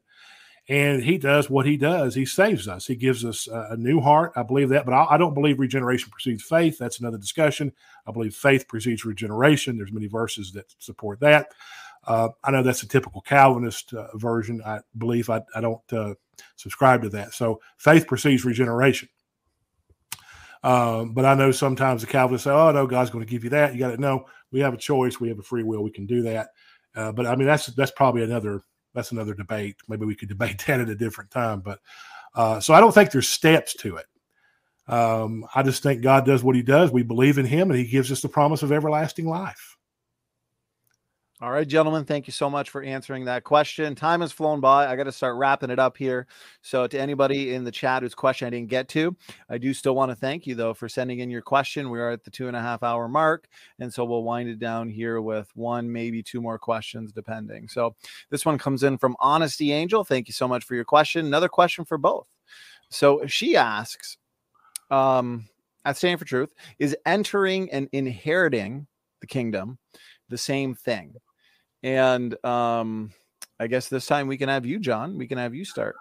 Uh, some people believe they are, but you have to look at those passages. John 3, for example, Jesus talks about entering the kingdom. And there are several passages uh, throughout the Gospels where Jesus talks about entering the kingdom. Um, I don't think they're it depends on the context that you're looking at. You know, you can't. I'll just assume they're synonymous. Um, First Corinthians 6, I believe it's Galatians 5, talks about those that practice these things shall not inherit the kingdom of God. Uh, from what I understand, now there's different interpretations on that passage. Some people say you lose your salvation, some people say you never had it, Arminian Calvinist. Uh, but I believe I have a third, I think there's a third in- interpretation that, excuse me, where it says you won't inherit the kingdom of God is referring to rewards. Now, that's the typical free grace uh, uh view, which I hold to at this point. So I can illustrate it this way there's a difference in entering a house and inheriting a house. For example, I inherited my grandmother's house. I'm trying to sell at this point. Uh, but somebody else that wants to come buy it can enter it, but they didn't inherit it. So I see a little bit of a difference. Now, again, there may be different contexts where they are synonymous. I, I, don't know about that, but from what I've understood, there are differences. But that's my answer on that. Hope that helps. Yes, thank you very much, John. Uh, JD, over to you. Yeah, I think I mean fundamentally the the, the idea of entering and inheriting are not quite the same thing. Entering uh, obviously means to go inside of something in, in some way. Inheriting means to receive. But I think uh, a few I'll just give one example where you can see that they can in fact refer to the same thing. So imagine if I have uh, a sum of money in a chest and I say that, you know, if if you love me, then you will enter into the chest or enter into the safe. Um, or I say, if you love me, that you will inherit the safe. Obviously, entering into the safe would be entering in to take possession of the money in the safe. Uh, the same inheriting is the same kind of concept. So just because uh, there are two different verbal ideas doesn't mean that they don't speak to the same fundamental underlying reality. And I think they do.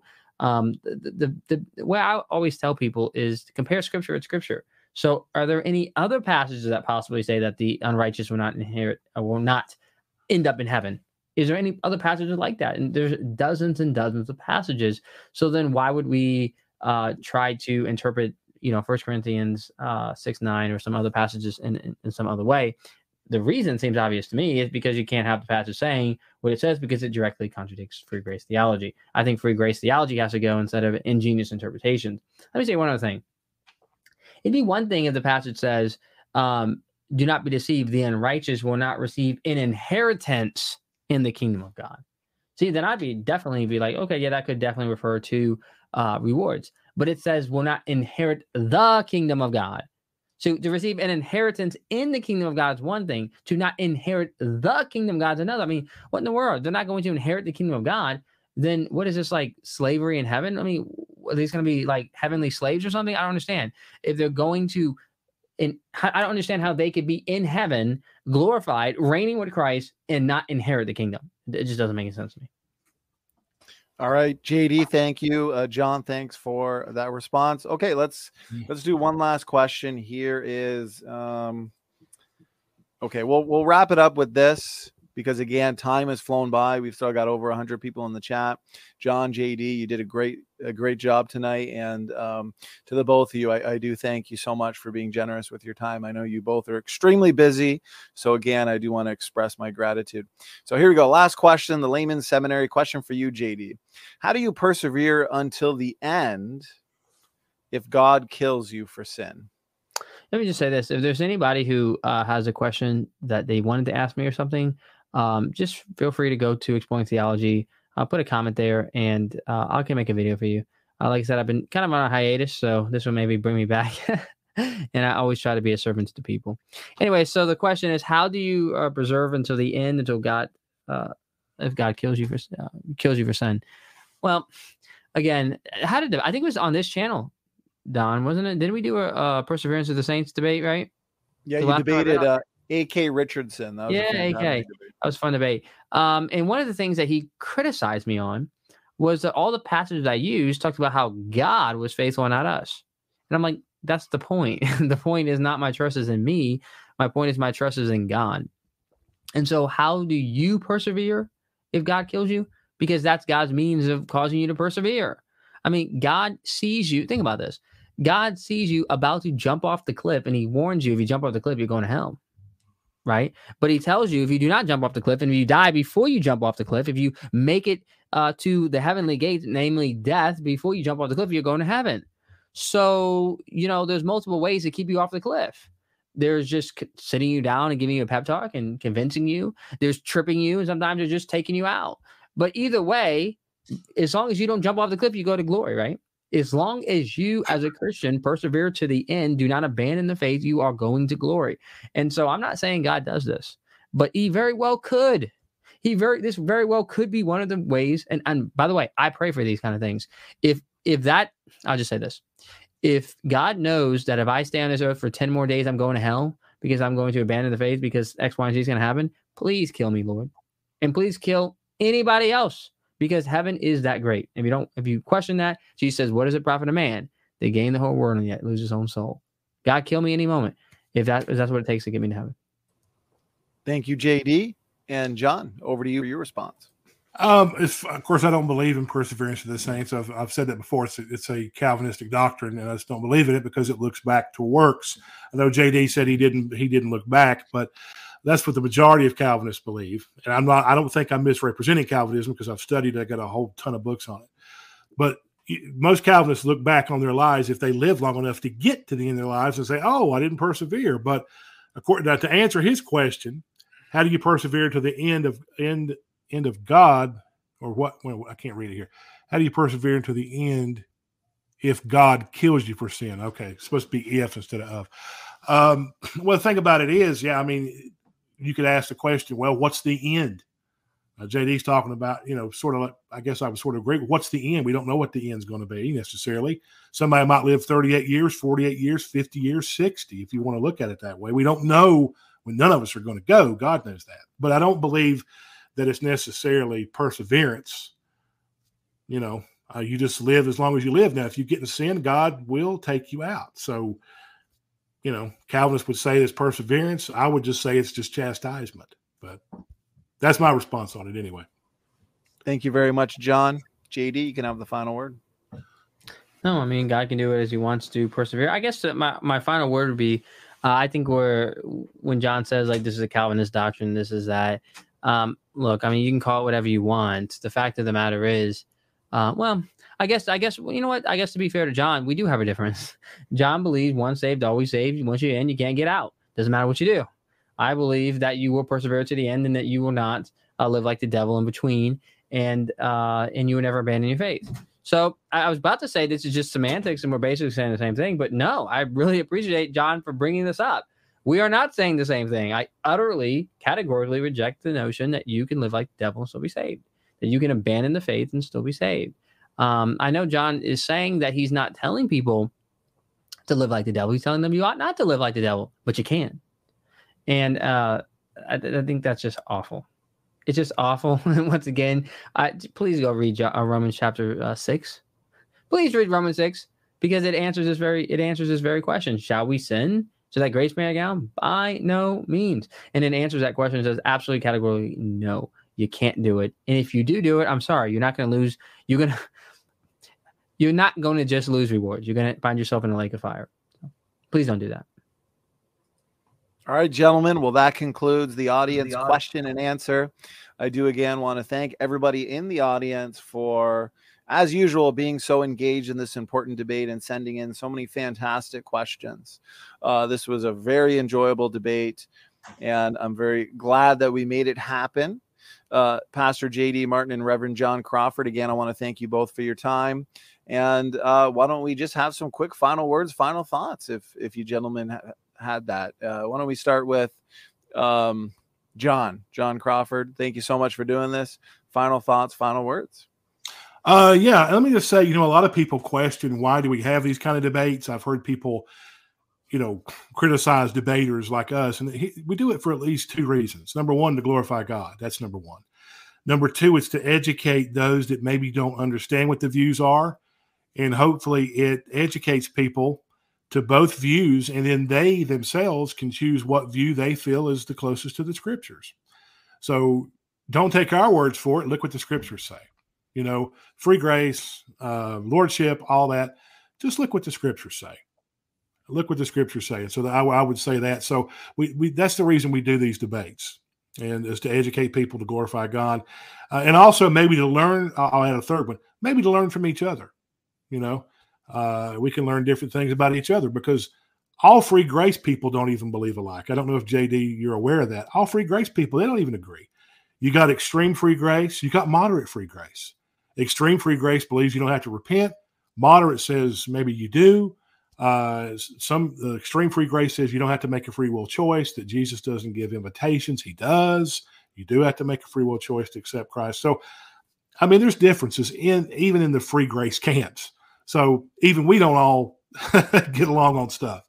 And then you have the Free Grace Alliance and you have the Grace Evangelical Society. They split, they're two different groups. So there's differences there. Just as there's differences within Calvinism. All Calvinists don't believe alike. That's why there's different. You have hyper Calvinists, you have what some call two, three, four pointers, five pointers. So there's differences. And so that's why we do these debates discuss, debate, argue our differences, talk about where we uh, affirm the same thing, the foundations that we have. So, I mean, that's just kind of what I would say. So, this has been great. Uh, I've enjoyed it. Uh, certainly, I hope uh, you guys have. And thank you, Donnie, for having me on. Um, it's been a long time coming. I've been waiting to do this for a while, but it just didn't work out till I could do it until now. So, uh, but I appreciate it very much. And thank you guys for taking the time on your Friday night to do this. All right. Thank you, Reverend John Crawford. Appreciate the final words. And you know what? It, it, happened when it was meant to be and it was worth the wait. It was definitely worth the wait. I've got, it was predestined. Uh, it, it, it, was predestined to happen on this day. So sorry, I couldn't resist. I, hey, I love it. I appreciate the sense of hey, laughter is the best medicine. So you guys uh, have done a great job. And Pastor JD Martin, again, thanks for being here. Uh, final words, final thoughts. Yeah, no, I uh, I just love being here, uh, Donnie. I, I love the channel. Um, I'm glad that I could be a little small part of it. Um, and, and it's just fun, you know, it's fun to do these things. And, and I definitely agree with John. I mean, um, I like these debates. I watch these debates. I, I find them interesting, right? Um, and so I hope they could be a blessing to uh, some people. As I was preparing for this debate, um, oftentimes I kind of sit back and and ask myself, you know, well, what difference does it really make? And and uh, you know, you can hold to this side of the fence and infant baptism or credo baptism or all mill or pre mill. You can you can hold them in an unhealthy way. You can hold them in a healthy way. And my main focus is primarily helping people hold doctrine in a healthy way uh, instead of a way that's hurtful. Um, I struggled with this one though because uh, when it comes to free grace, it's real hard to hold this healthy. I mean, I think John holds it the healthiest way possible. Uh, yeah, you can live like the devil and uh, still be saved, but I don't think you should. I, I, that's the healthiest way to do it, but uh, I think that's just so completely, utterly destroys the warnings of God, and it takes the warnings of God um, from warning you not to go to hell and transforms them to warning you about Lamborghinis in heaven. Um, and I think that's just just awful. Um, and so uh, I think John is a good Christian man, and I think he believes what he believes, and that's fine. And and one is right and one is wrong, and that's okay. But uh, I really do think anybody who is uh, inf- influenced by free grace really needs to ask themselves, uh, are you really taking the warnings of God seriously? Are, are you really heeding God's warnings about what will happen to you if you uh, live a completely unrepentant, godless life? And and that's just my encouragement to you to ask yourself that question and, and open the Bible afresh and, and look at those passages again and say, yeah, I know I'm I can make these passages not say that, but am I doing that? And just just just ask yourself that and uh, let the Spirit work. All right, thank you for those uh, those final words, final thoughts, uh, JD, and also John. Again, gentlemen, thank you so much for this debate. Your relevant links are in the description box. So, to anybody in the audience that wants to see more from these uh, from the debaters tonight, check that out. And as always, I typically stick around for a few minutes just to go over some reminders and announcements. So I will let these uh, these debaters out. Uh, you've given us three hours of your time. So again, thank you so much, JD and John. Uh, God bless you both. God bless. Thanks for having us. Thank you much, Donnie. Appreciate it. Look forward to seeing you again soon, man. My Thank pleasure. you, JD. God bless.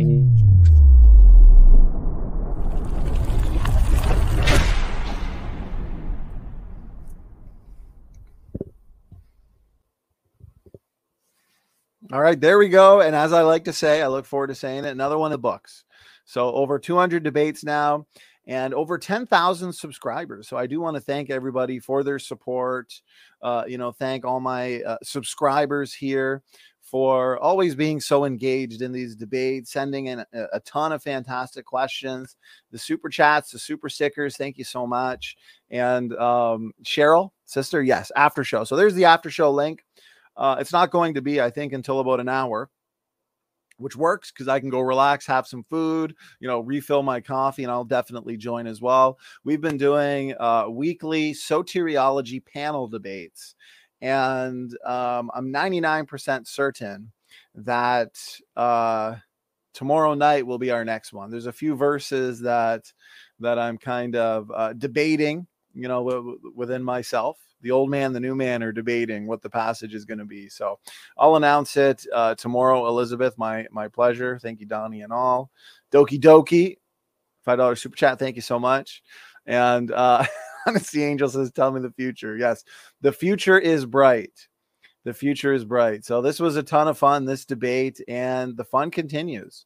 So here's the next several debates coming up uh, many debates in our uh, 2022 Evolution Debate Challenge series. The requests keep coming in. I almost can't keep up. Gonna have to hire uh, a, a, standing for truth, a Donnie B 2.0 to help me keep up with these requests. But seriously, I love it. You know, keep sending in the requests because uh, we want the summer of all debates. And I think it already has been the summer of all debates. We've pretty much had a debate almost every single day when we consider the um, the debate marathons that we've been doing. So we got uh, Kent Hovind and James W. That is going to be on the 19th.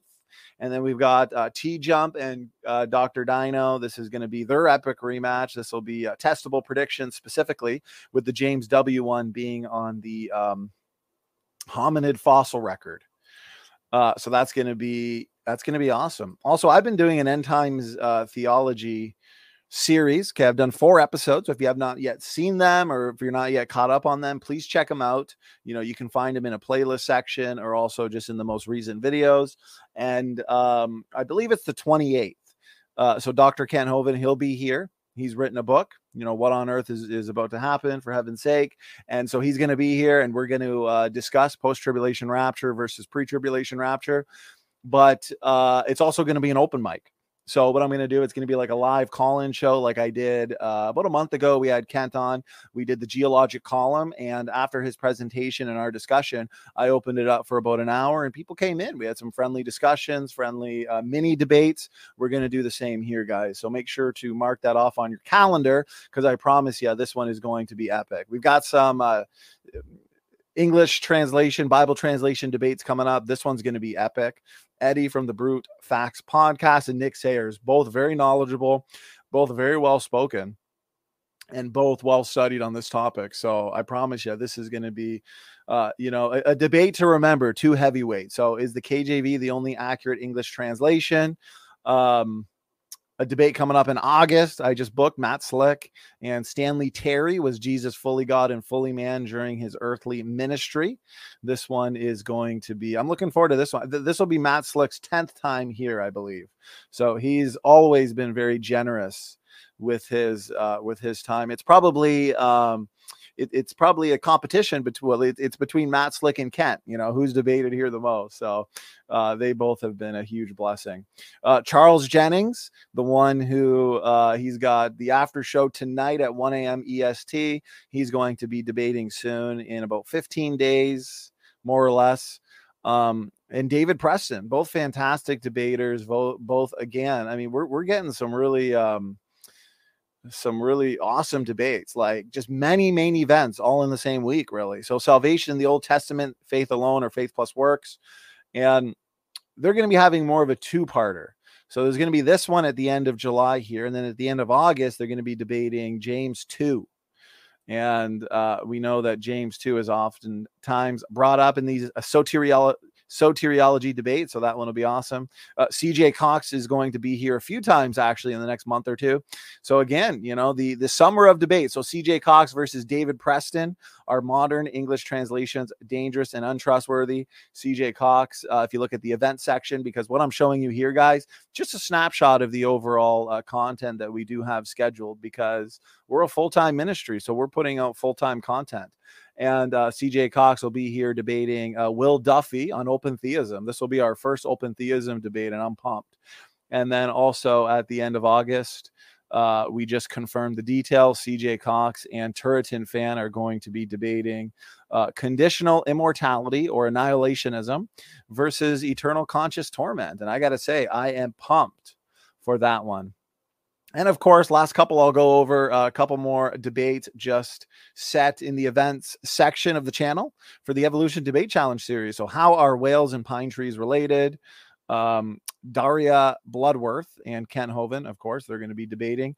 And the other one um, that I booked is in the event section. So, please just make sure to check that out. And um, make sure to you're up to date you know subscribe like share this around because we've got debates interviews we, we've got so much. And honestly, angel i appreciate that. Uh, she says i will never let you retire. Just make sure i'm always uh, well stocked up on coffee and i will never retire. I'm too addicted to this you know uh, debate addict and, and thank god there's so many other debate addicts out there as well. Um let's see, just looking at the chat here, and um, honestly, have have they beat your debate, Rick? Oh, my personal debates. Yeah, I think uh, formal debate wise, I've done about 98. So I'm close to 100. But if we actually consider panel debates, open mic debates, impromptu debates, I'm probably over like 200 but uh, formal debates, yeah, about 98. So, oh, th- you know what? That reminds me, I do have a couple set. So, um, I was supposed to debate Heffy KC last week or next week. Uh, maybe he'll uh, change his mind since he did agree, and then uh, he's running. After he spent weeks saying I'm running, so you can't make this stuff up. Maybe he's just trolling. Uh, but I do have uh, two science-based debates uh, scheduled tentatively for next month one on genetic entropy and then one on uh, endogenous retroviruses. So lots to look forward to, guys. Uh, Cheryl, appreciate that. Thank you so much. Sister, thank you so much to all the mods in the chat. You guys are doing a great job. You know, you guys are doing a great job during these uh, lively debates. Um, all right. Well, you know what? I think that's pretty well it that comes to mind. Uh, like, subscribe, share around this content, share around this debate. This one was a ton of fun. I've been looking forward to this one for a while.